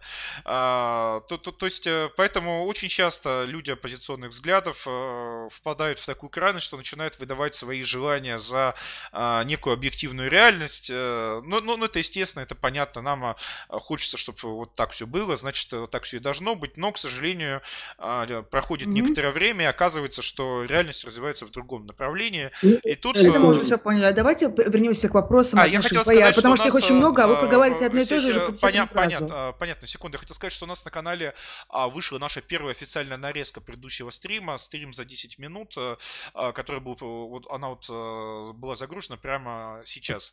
Соответственно, после того, как вы досмотрите этот стрим, я, особенно для тех, кто пропустил предыдущий, я прошу вас посмотреть эту 10-минутную нарезку вместо трех часов и в комментариях отписаться, как вам такой э, формат, потому что мы планируем сделать это регулярной рубрикой. Госпожа прошу, mm-hmm. дальше с вопросом. А, Лисицын спрашивает, Александр, а, снайпер Деки неисправимый коммунист? Снайпер Деки, да, вы понимаете, снайпер Деки, он серб. А, большинство добровольцев э, здесь, которые приезжали из Сербии, из Болгарии, из Франции, из США, были люди из Германии. Э, как правило, это люди все, которые оторваны от российской реальности, и они а, симпатизируют э, России как наследница Советского Союза, и у них, как правило, просоветские взгляды. Но это не четко артикулированные коммунистические взгляды. Это некая симпатия к России, которая была Советским Союзом. Поэтому, если поговорить с тем, с тем же Деки, то у него очень э, такие, знаете, неконкретные взгляды. Он, его четкую идеологическую краску нельзя определить. Я как бы с ними общался так конкретно по его политическим взглядам, но это видно, что люди просто вот у них красный флаг, там красная звезда, это некий такой маркер русскости, как для многих местных жителей на Донбассе тоже. Но как... А как за пределами России 25 лет. тоже как, как, как, как Брейвик любит Путина, кстати. Ну, да, а дальше пишет Стоек а, Александру. Возможно ли под раздачу паспортов а, какая-либо миграционная амнистия, так как у многих есть запрет на въезд в, в Россию из-за мелких нарушений, типа вовремя не сдал справку? Ну, это вопросы бюрократические, mm-hmm. это надо, это, ну, это, это надо в соответствующих службах уточнять, узнавать. Если не будет соответствующих законов, то бюрократия будет, будет неумолимо работать по э, существующей схеме, и, конечно, у этих людей шансов нет. Mm-hmm. Надо смотреть э, законодательную базу. Угу. А, так, также, Александр, насколько приветствуются националистические взгляды в ДНР? К сожалению, не приветствуются. Я здесь пять лет нахожусь и не встречаю, за исключением каких-то продвинутых, просвещенных людей, симпатии своим взглядам. Этому есть объяснение. Я не раз писал об этом, то, что регион действительно э, ментально просоветский, но не в плане коммунизма, а просто вот э, потому, что он находился в составе России в э, советское время, потом в состав Украины вошел, и единственная память о России у них советская, по сути. Это не коммунизм, это не социалистические взгляды, это просто вот э, пророссийская советская окраска. Э, и национализм в Советском Союзе, вы знаете, как он расценивался, и э, когда я говорю о национализме и о русскости, здесь меня просто иногда не понимают, а иногда воспринимают такие потому что интернационализм, он неотъемлемая часть советизма такого. Ну, мы ну, это я, обсуждали на прошлых стримах, да. Обсуждали, да. Поэтому, в принципе, я думаю, не стоит повторяться. Вот. Э, господа бояре, вы можете э, посмотреть предыдущие два стрима, которые мы проводили с Александром. В принципе, все эти вопросы там уже поднимались, и поэтому, я думаю, надо сконцентрироваться на остальных вопросах, которые мы еще не задали. А Ходок спрашивает. Александр, а есть, э, есть ли какие-либо признаки того, что паспорта смогут получать в будущем и жители оккупированных украинцами районов Донбасса, вроде Мариуполя или Славянска? Ну, вот это как раз вопрос к тому, э, на какой следующий шаг решится Россия. А, по логике это признание ДНР, ЛНР как Абхазии и Южной Осетии. Э, это на порядок сложнее, потому что все-таки территория разрезана линией фронта, и чтобы признать ДНР, ЛНР, то есть Луганскую и Донецкую республику в их административных границах, для этого нужно их контролировать. Сейчас они, даже не наполовину, а на большую часть, они контролируют Украину, эти территории. А, поэтому сложно было законодательно дать право этим гражданам, ну, жителям этих территорий право получить гражданство, потому что это получается, что они должны будут оттуда выезжать, а, и возвращаться обратно с российским паспортом, а это обрекает их на репрессии. Ну, представьте, человек из Славянска выехал, вернулся, у него российский паспорт. Он уже враг народа, враг Украины и со, всем, э, со всеми вытекающими последствиями. Ну, да. Поэтому я вижу, я вижу э, логику такую, что сначала будет освобождение территории, потом признание республик, а потом уже додача этим людям э, российского гражданства. Но другого механизма я не вижу пока. Угу. Дальше два вопроса от Север а, 101. Э, первое. Какая обстановка сейчас в войсках? Бирки с кантиками или подготовка? Второе. Какой статус у уволившихся со службы военнослужащих, имея в виду участников до 2014-2015 годов, а не 15 тысячников? Вот такой вот странный вопрос. Не, ну, по первому вопросу, э, в плане кантики, там эти воротнички, ну, в смысле, имеется в виду уставщина, или, mm-hmm. ну да, уставщина много в войсках, к сожалению. Почему? Потому что присылают российских кураторов, российские кураторы, ну, имеется в виду военные, а не гражданские, они э, вышли из российской армии, у них свои привычки, порядки, они заставляют солдат, да, там, э, чтобы все ходили строем, там, держали шаг, э, шили эти несчастные э, и так далее. Э, конечно, это не близко многим людям, которые здесь э, воевали. Многие избегают этой уставщины, находясь на передней линии фронта, потому что ну, до туда не добираются эти кураторы. Вот. То есть примерно 50 на 50. Кто на линии фронта, там и свободная форма одежды, вот, и бороды и так далее. Кто в штабах и в тылах, там понятно устав, Э, бреют наголо, шьют тебе эти воротнички и так далее. Вот. По второму вопросу я забыл, что... Какой статус у уволившихся со службы военнослужащих? Имею в виду... Да. да, это законодательная проблема, то есть э, вот мы, допустим, говорили об этом все три года, да, последние, что необходим какой-то законодательный статус участника боевых действий, ополченца, принимающего участие в боевых действиях. А, дофига раз передавались какие-то докладные записки и в Совет Министров, и в Народный Совет ДНР, а, и даже депутаты поднимали этот вопрос. Постоянно где-то в министерских недрах тонут эти законопроекты и упорно не могут дать статус участника боевых действий, к сожалению. Мне непонятно, это с чем-то связано, но говорят, что так Россия распорядилась, пока вопросы заморозились. Э, потому что многие люди, воевавшие, которые ушли в отставку, уволились, они не имеют статуса участника боевых действий, соответственно, не имеют э, нужных льгот и, э, и так далее. То есть, ну, я надеюсь, этот вопрос будет решаться. Потому что, ну, Шилин, там, популист, понятно, что по этому поводу обещал, но Захарченко тоже обещал. Ну, так ничего сделано не было. Mm. Так, а Або спрашивает, учитывая, что выдача паспортов даже по оптимистичным сценариям растянется на два года, нет ли опасения, что все, как, все когда-нибудь, а, что все когда-нибудь попытаются откатить назад и в обмен на снятие личных санкций против друзей Путина? Ну, э, э, может, да. Егор поэтому лучше скажет. Это политический а, вопрос. Я лично а, считаю, что то, что уже реализовано, уже запущено э, э, в России, оно как правило, доделывается без оглядки на политические обстоятельства. Mm-hmm. Слушайте, ну про личные санкции и все такое прочее. А, да при чем здесь личные санкции, при чем здесь Донбасс? Я напоминаю, что э, часть санкций на нас э, кровавый Трамп наложил за отравление Скрипалей. То есть, потому что Британия не накладывала, а Трамп наложил. То есть вот как бы Британия, где Скрипалей травили, а их это как бы не настолько волнует. А вот, значит, Трамп и Великая Америка, они вот спать не могут, о Скрипалях думают. То есть мне кажется, что эта история четко показала и Путину, и всем окружающим его элитам, что а, если решили раскулачивать, то будут раскулачивать а, под любым предлогом. Или даже без а, такового предлога, потому что, например, а, там, чтобы начать торговую войну с китайцами, накладывать на них санкции, а, Трампу даже там никаких скрипалей не понадобилось, а ядерную делку с Ираном он вообще как бы разорвал просто потому, что захотелось, то есть э, там даже предлога не было. А, то есть, ну, я думаю, как бы в Российской Федерации э, тут, конечно, как бы страной правят многонациональные куколды, но даже до них э, дошло, что, кажется, будут бить, а, и как бы крики «мальчики, простите» никак не помогут. А, поэтому я не думаю, что... Я, более того, Путин неоднократно, кстати, очень смешно а, жаловался, как его, значит, кинули через коленку уважаемые западные партнеры. То, то, то есть мне как бы кажется, что до него... И вот в какой-то веке наш а, престарелый мальчик наконец повзрослел и впервые кинул через коленку западных партнеров вот вчера с, с, с, с вот этим вот решением о гражданстве.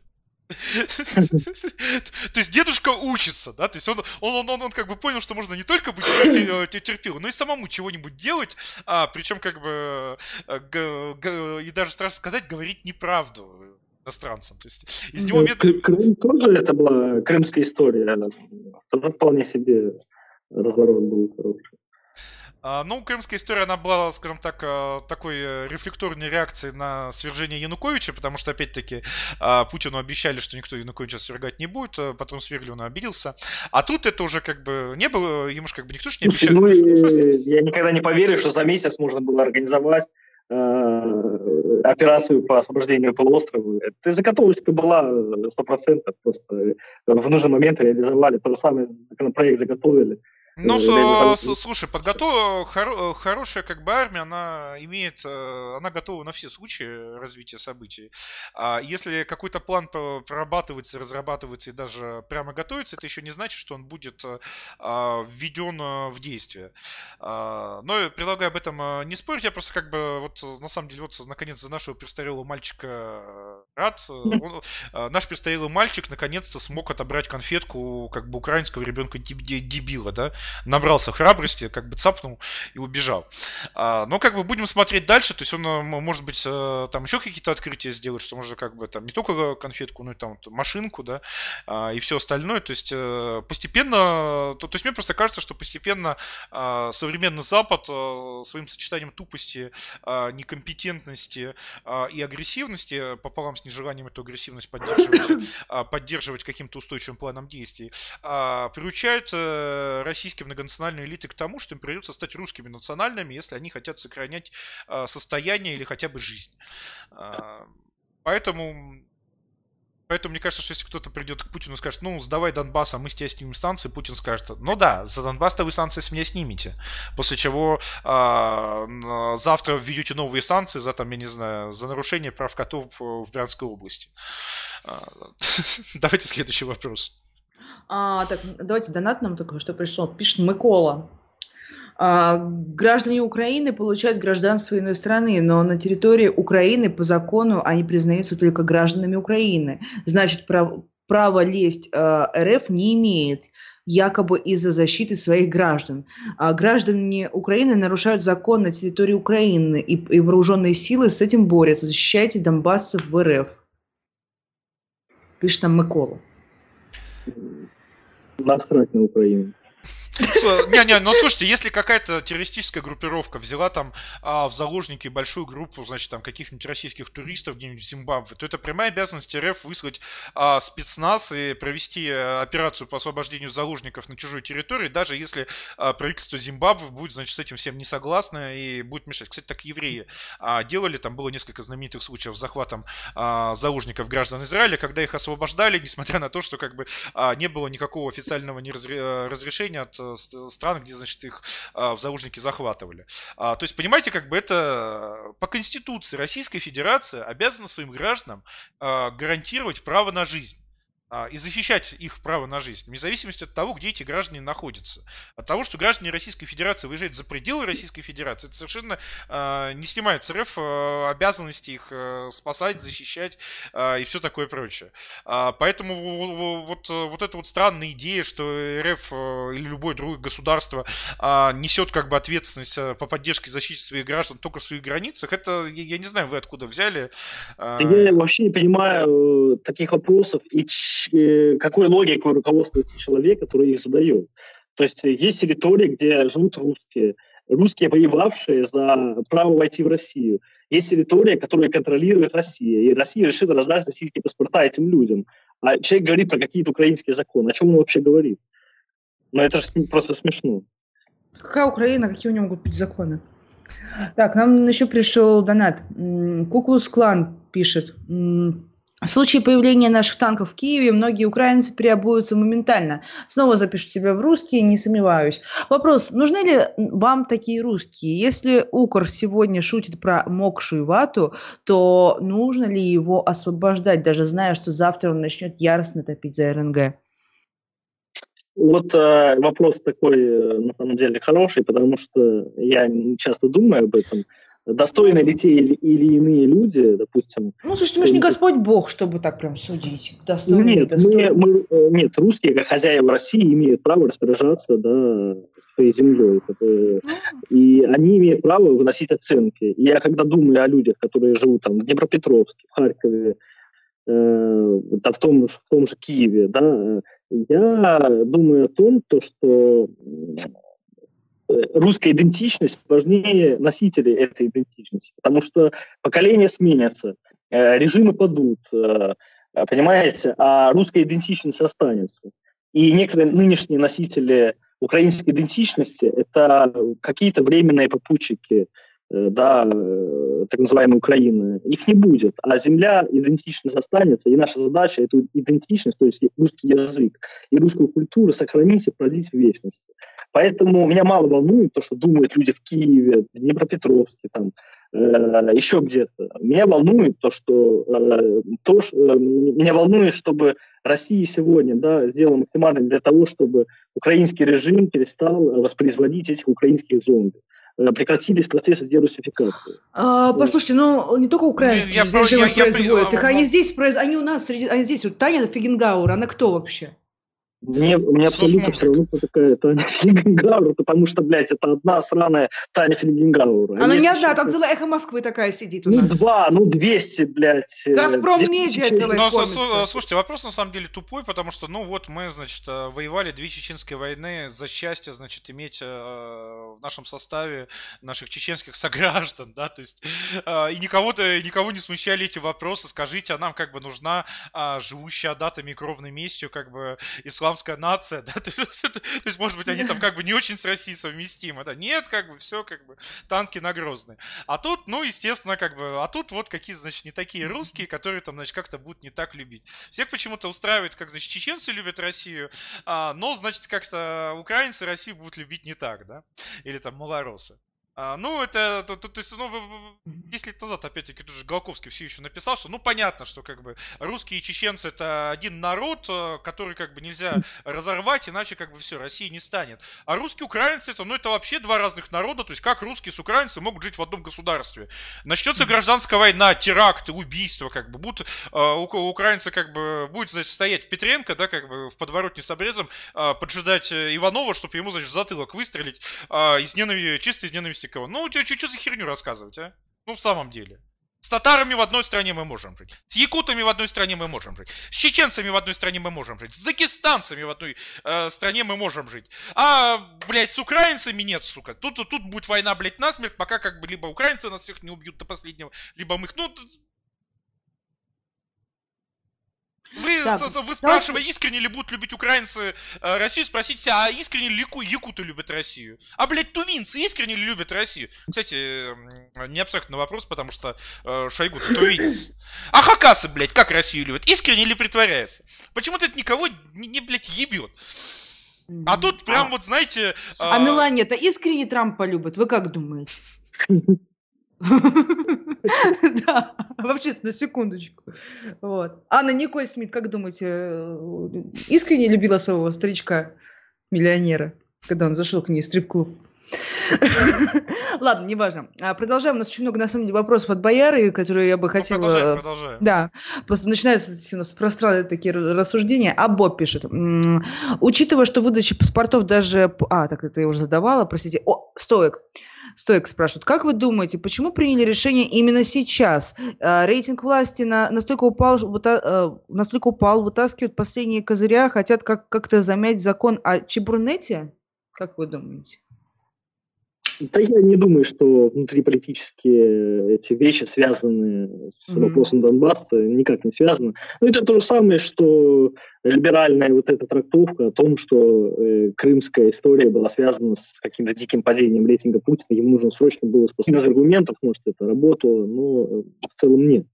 Э, Все-таки я придерживаюсь мнения, что была заготовочка определенная. Тут она, да, сменила формацию украинских чиновников, там, и вот это вот, вот межвыборный период решили запустить, потому что, ну, а Украина объективно поставлена в патовую ситуацию, потому что чем они ответят? Ну, ничем они не ответят. Они вынесли на совбез ООН вопрос этот, ну, это смешно. Что они там обсуждать будут? Будут какие-то ритуальные там... Они будут России, яростно колотить членами по пианине.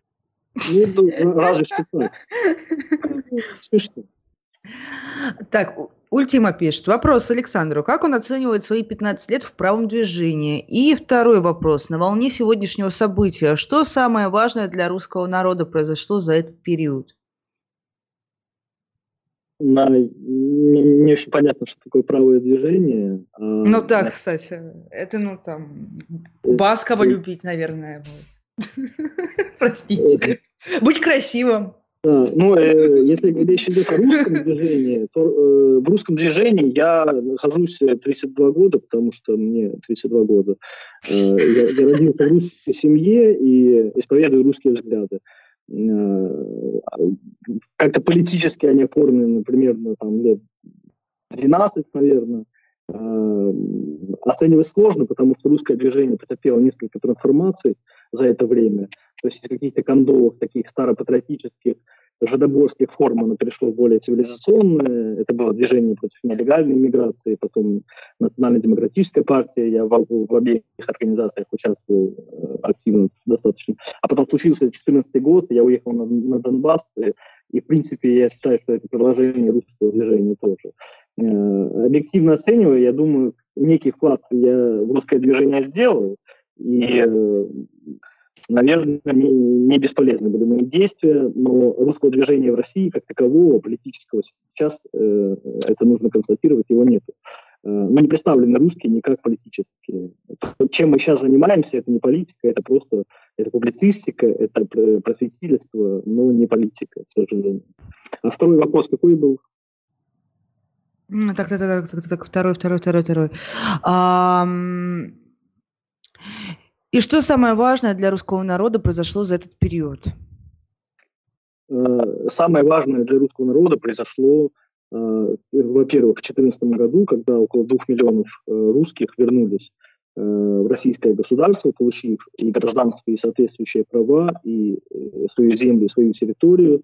А второе по важности событие – это героическая национальная освободительная борьба, которая происходила на Донбассе, и тысячи людей э, проливали свою кровь и отдавали свои жизни, чтобы быть в России, и сегодня получили э, буквально вот э, вчера э, хоть какой-то результат своей борьбы, это право стать гражданами России.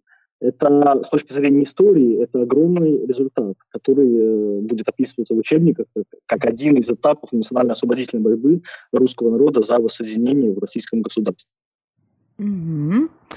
Так. Я, кстати, присоединяюсь здесь э, к Александру. Действительно, самое важное, что вообще происходило для русского национализма, это 2014 год. Угу. А, я не знаю, может, уже задавали, уже обсуждали этот момент, просто я немножко отвлекалась. А, Стоик, как вы думаете, возможно ли какие-то серьезные санкции от мирового сообщества в ответ на выдачу паспортов или, или по посмотрят сквозь пальцы? Угу. Обсуждали уже это, господа? Александр? Э, простите, я пропустил вопрос. А, Возможно ли какие-то серьезные санкции от мирового сообщества в ответ на выдачу паспортов? Это надо у мирового сообщества спросить. Если его на стрим пригласите, может, он ответит. Такие категории очень, очень пространные, эфемерные. Мы, мы не можем здесь. Что такое мировое сообщество вообще, да? Э, господа, а, разрешите, тут я просто э, смотрел чат, э, вы не задаете вопросы из чата, я так понимаю, но там пишут ребята из батальона «Ангел». Это ребята, которые здесь оказывают помощь mm-hmm. местным жителям. А, просят передать привет от батальона «Ангелов». Я передаю привет. Это храбрые, достойные ребята, которые ездят на передовую и помогают жителям прифронтовых зон а, в их нуждах, возят продукты, вещи и так далее. Э, спасибо вам большое, ребята, за вашу работу. Спасибо. Спасибо, да. А, дальше, дальше, дальше, дальше, секундочку. А вопрос к Александру. Там а, в соответствии с указом ВД а, должно выпустить порядок получения паспортов, а выпустить они его могут и через полгода. Как будут выдавать паспорта, если отсутствует порядок в соответствии, в соответствии с указом? Плюс к вопросу, там на разработку этого порядка время требуется, антикоррупционные проверки, проверки Минюстом. Пока нет порядка одобренного, не будет никакой раздачи паспортов. Ну, э, надо просто внимательно почитать закон, там э, прямо указано, то, что срок рассмотрения заявления три месяца. То есть э, в эти три месяца входят и проверки человека, там, криминаль, mm-hmm. например, криминала, там, ну, это все будет, это, я думаю, это все в упрощенном порядке будет все делать. Ну, так, в, в, в этом и суть закона. Не пять лет, да, а три, а три месяца. Mm-hmm. То есть здесь никаких подвохов нету. Э, закон четко проговаривает сроки. И если человек подал заявление, у него приняли заявление, он через три месяца паспорт получит. Другое дело, что заявление могут не принять. А почему? Потому что ну, огромная очередь выстроится, миллионы людей захотят получить паспорт. Поэтому, а если заявление приняли, то через три месяца паспорт не получится. Угу. Так, дальше Дмитрий Кметь писал. Вопрос к Егору. Собственно, откуда такая уверенность, что после выдачи гражданства люди останутся на территории Новороссии? Для начала, для начала для получения гражданства им надо полтора, полтора-два года жить на территории РФ. А, ну это уже обсуждали, по-моему, да? Нет, не надо жить полтора-два года на территории РФ.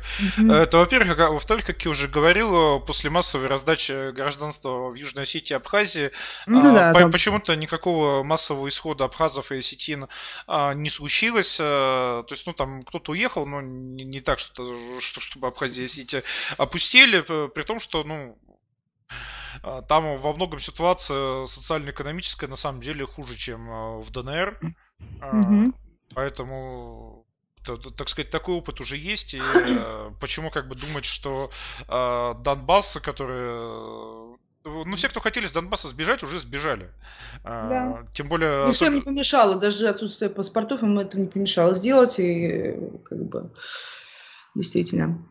Дальше. Кей Кенни пишет. Вопрос Александру Егору. По вашему мнению, выдача паспортов может ли быть попытка лишить Зеленского возможности выполнить пункт предвыборной программы о мирном решении конфликта и вынудить его действовать агрессивно, а значит дать РФ карт-бланш на свободу действий на Донбассе? Или это просто попытка решить собственные проблемы, уменьшить нехватку денег в бюджете за счет новых граждан, пополнить число налогооблагаемых? Ну, пока только эта история, наоборот, затратная для РФ. Э, вся вот эта вот история с э, державством. Э, пока только траты будут. Опять же, это только если огромное количество новых граждан приедут в Россию, там будут работать, тратить там свои деньги, может быть, прибыль какая-то будет в бюджет, но не, ну, по-другому нет. Остальное это все многоходовочки какие-то соображения, да, так или иначе, там что-то сюда. Я тоже, когда сегодня прочитал закон Украины о том, что Э, украинский язык теперь будет э, исключительным да, на территории Украины. Угу. Я подумал, ну, наверное, Порошенко и специально... Голосуй за Порошенко, простите. Да. Ну, он это сделал для того, чтобы Зеленский, Зеленский не мог потом откатить его обратно, а если он откатит, то он себя, как и Трамп... Там, Дискредитирует, да. Агент Путина покажет, да, поэтому вот, э, да. Это все, знаете, дослужит дома, просмотр как бы на практике видно будет, потому что, наоборот, э, как бы Путин тем самым притушает агрессию на Донбассе, потому что, повторюсь, десятый раз, это ситуация, она загоняет, э, она патовая для украинцев, потому что теперь э, через несколько месяцев, когда уже будут российские граждане сидеть на линии фронта, их обстреливать, это уже будет, значит, обстреливать российские граждан, а это уже другая иная ситуация. Угу. А, Кассиус Ван задает какой-то очень странный вопрос, я не очень понимаю, что он имеет в виду. А какая ситуация с гражданами ЛДНР, у которых нет украинского паспорта или таких нет? А если у них не украинский паспорт, то какой у них чей паспорт? ЛДНР. Но там же предполагается еще и наличие укра... бывшего украинского паспорта. Но и... не всегда, не всегда могут yeah? быть потерян, э, сгореть вместе с домом, э, который обстреляла родная украинская okay, артиллерия. Что в таком ну, случае делать? Разный, потому что я знаю нескольких людей, у которых вообще нет документов. У них украинский действительно уже либо устарел, либо сгорел там и еще что-то, а ДНР они еще не получили паспорт. Э, поэтому есть такие категории людей. Э, Все, что им надо сделать, это надо, э, во-первых, прописаться на территории ДНР, а потом с этой пропиской сделать паспорт. И тогда их шанс получить российский будет намного выше. Ну, там дольше, все у нас больше вопросов из Боярского нету, потому что там так в той или иной степени вопросы, повторяющие друг друга. Вот, в принципе, все. Я уже все отчитала. Ну, мы подходим а, к третьему часу стрима, я должен заметить. Да, поэтому, в принципе, можно уже, так э, сказать... Да, господа, давайте еще 10 минут, э, если из вас э, из бояр, из не бояр, кто-то хотел задать какие-то вопросы, задавайте их сейчас. У нас на прямой связи Александр Жучковский из ДНР который, соответственно, может э, рассказать вам э, про ДНР, про то, что происходит на Донбассе, так сказать, имея информацию из первых рук. А, э, кроме того, у нас сегодня донаты по 50 рублей специально, чтобы все желающие могли что-то спросить, как-то высказаться, а, порадоваться или там, наоборот, поскрипеть своими украинскими зубенками в бессильной злобе. А, у нас нет никакой цензуры по присылаемым донатам, сообщениям, то есть буквально сразу все идет на экран, у нас даже при модерации нет. В этом смысле все честно интересно. А, поэтому вот, э, а пока что а, давайте поговорим о культурной войне. Я вот э, на прошлом стриме призывал как раз а, всех русских националистов э, вести культурную войну. Что ты об этом думаешь, Александр? Надо ли нам заниматься культурной войной, стараясь в первую очередь сделать свои идеи культурным мейнстримом в Российской Федерации? И насколько вообще как бы русский национализм успешен именно как культурный феномен? Э, русский национализм э, очень локально успешный, я бы сказал, потому что э, как явление массовой культуры его не существует, к сожалению. Но вот если мы возьмем там, тренды Ютуба там, или самые раскрученные там, аккаунты паблики, там националисты ну, не то, что не доминируют, их нет просто. Я, может, не ошибусь, если скажу, что там аккаунт твой, да, аккаунт спутника погрома там, или Геймер, он там один из, он самый популярный, хотя 23 э, тысячи я сегодня смотрел, да, подписчиков, это, ну, скромный результат с точки зрения Ютуба, да, Поэтому, конечно, еще работать и работать, и тот, кто побеждает культурно, тот побеждает потом и как говорится. Что, Просто ну, у нас про... это а, все из-за того, что у нас нет простите, короткого по, контента. По, простите, я вам скажу. Во-первых, у нас завтра в пятницу стрима не будет. А вместо стрима у нас завтра будет премьера одного короткого ролика, но не того, который вы ждали. А в воскресенье у нас будет, наконец, премьера долгожданного а, короткого долгостроя про русский космос, а, из а, которого, собственно, вы видели отрывки в боярском чате. А, но самое главное, вот Александр сокрушается про тренды Ютуба. Александр, ты не прав. А в трендах Ютуба не так давно были мои дебаты с Рудым по поводу геноцида а, русского народа в СССР а, советской властью коммунистами. А, сейчас это видео набрало 400 с лишним тысяч просмотров. Мы планируем такое дело продолжать. Собственно, вот из подписчиков у нас после этих дебатов тысячи две с половиной человек подписалось, как вот непосредственный эффект этого обсуждения. И э, это, это видео э, висело, ну там, напомню, до пятого места в трендах российского Ютуба доходило. Егор, ну я согласен, я видел, я следил, но а, все-таки источником э, этого, э, это, ну, э, этих дебатов был либеральный, либеральная площадка Светова, который на более, более продвинут в общероссийском вот этом культурном поле, чем националисты. Но не, со, не, не совсем. Источником этих дебатов в первую очередь были бояры из боярского чата, которые а, долго долбали ну, меня, а, да, да, давай дебаты, после чего я начал долбать Фури, после чего Фури сказал, ну вот со Светом было бы интересно, а после чего я начал долбать Светова, то есть как бы вся инициатива исходила а, с нашей, а точнее с боярской стороны. Вот а, как раз Уберашин а, в боярском чате спрашивает, Александр, какие партии есть в ЛНР и ДНР? Есть ли там аналог Единой России? В ДНР партии вообще нету. Вся политическая система, она это калька с российской, а, только партии заменяет общественное движение. Если в России четыре партии, да, официальных, парламентских, то у нас две. И это не партия, а общественное движение. Есть э, провластная партия Донецкая республика, э, провластное общественное движение Донецкая республика, которое Захарченко создавал еще. А есть э, условно-оппозиционное общественное движение «Свободный Донбасс», ДСД. Вот два общественных движения, они э, формируют э, парламент, Народный совет ДНР. А, второе, вот это вот УДСД, оно условно-оппозиционное, потому что понятно, что оно а, тоже никак не влияет, не может влиять на политику ДНР.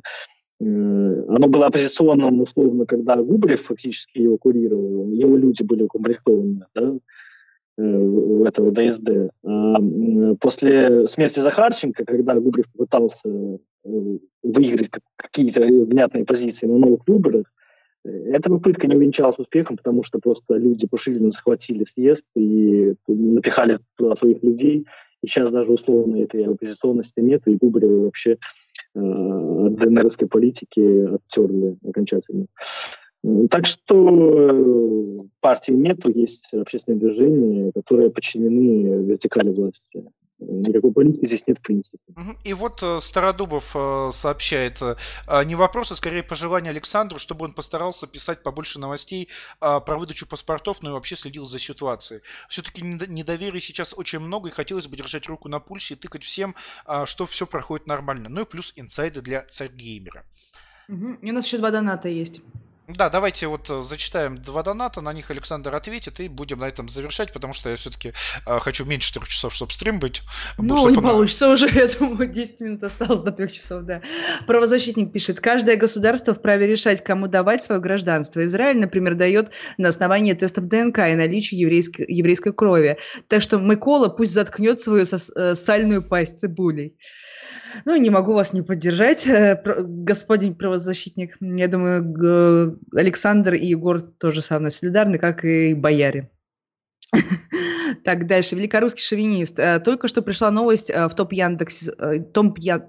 Прошу прощения. Только что пришла новость в топ Яндекса. Жители Донбасса не смогут претендовать на российские пенсии после получения гражданства России. С такими разъяснениями выступил Пенсионный фонд. Там подчеркнули, что пенсии будут начисляться только в случае переезда в нашу страну на постоянное место жительства.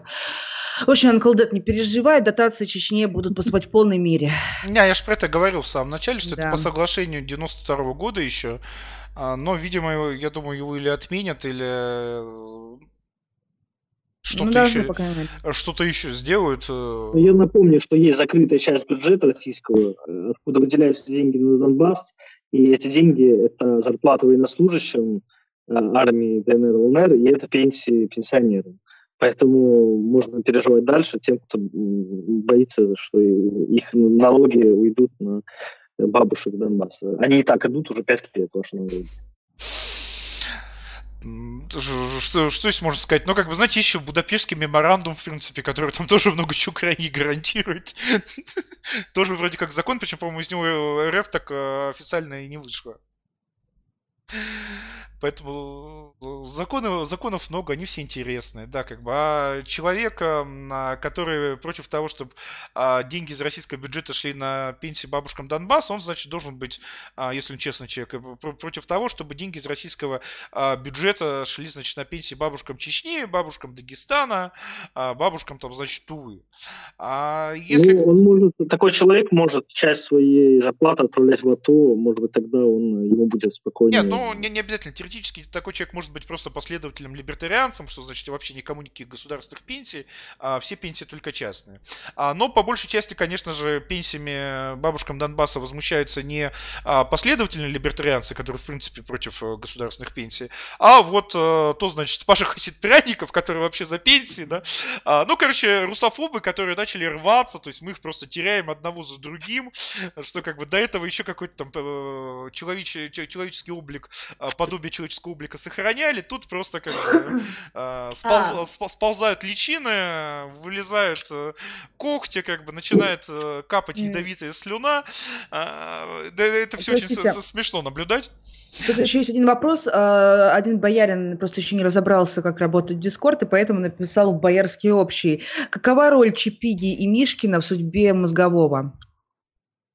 Это написал боярин Сергио, новый боярин. Ну, такие вопросы я не могу комментировать. Угу. Уже сколько раз говорили об этом. Угу. Ну, собственно, все, у нас больше ничего нету. Я сейчас еще перепроверю. Да. Все, больше у нас нету никаких э, вопросов, только вот в холопском чате пишет э, новоявленный, так я понимаю, боярин. Он написал в личку subscribe стара. Э, господин Погром, вы ответите, как ему попасть в Дискорд? Проинструктируйте. Ну, от, ответим, естественно. Давайте уж э, на стриме личные технические вопросы э, не обсуждать, потому что вряд ли это будет э, интересная аудитория, которая будет стрим смотреть э, в записи. Ну что ж, э, большое спасибо Александру за э, участие и выход на связь в такой э, день. А, большое спасибо нашим а, уважаемым а, зрителям, нашим боярам, всем, кто присылал вопросы, всем, кто писал сообщения. Большое спасибо всем русским Донбасса, большое всем спасибо всем русским России, большое спасибо, в принципе, всем честным русским людям, которые все эти годы не сдавались, которые все эти годы работали, которые все эти годы давили. Большое спасибо, даже, сейчас страшную вещь скажу, не распинайте после этого. Маргарите Симонян, которая, по ее словам, э, занималась э, непубличным лоббизмом э, закона о гражданстве. И даже, мать моя женщина, что я говорю, и даже Владимиру Путину сегодня я готов сказать спасибо, хоть и сквозь зубы. А, тут еще пишет, один донат еще пришел. Так, не, нет, я не вижу, нет. Госпожа, пожелайте же спокойной ночи нашим новым согражданам, и давайте на этом завершать. А, я желаю вам бодрости духа, а, веры в светлое русское будущее. Не унывайте. Поздравляю вас, наши новые сограждане и дорогие граждане России, русские люди. Спокойной вам ночи. Слава России!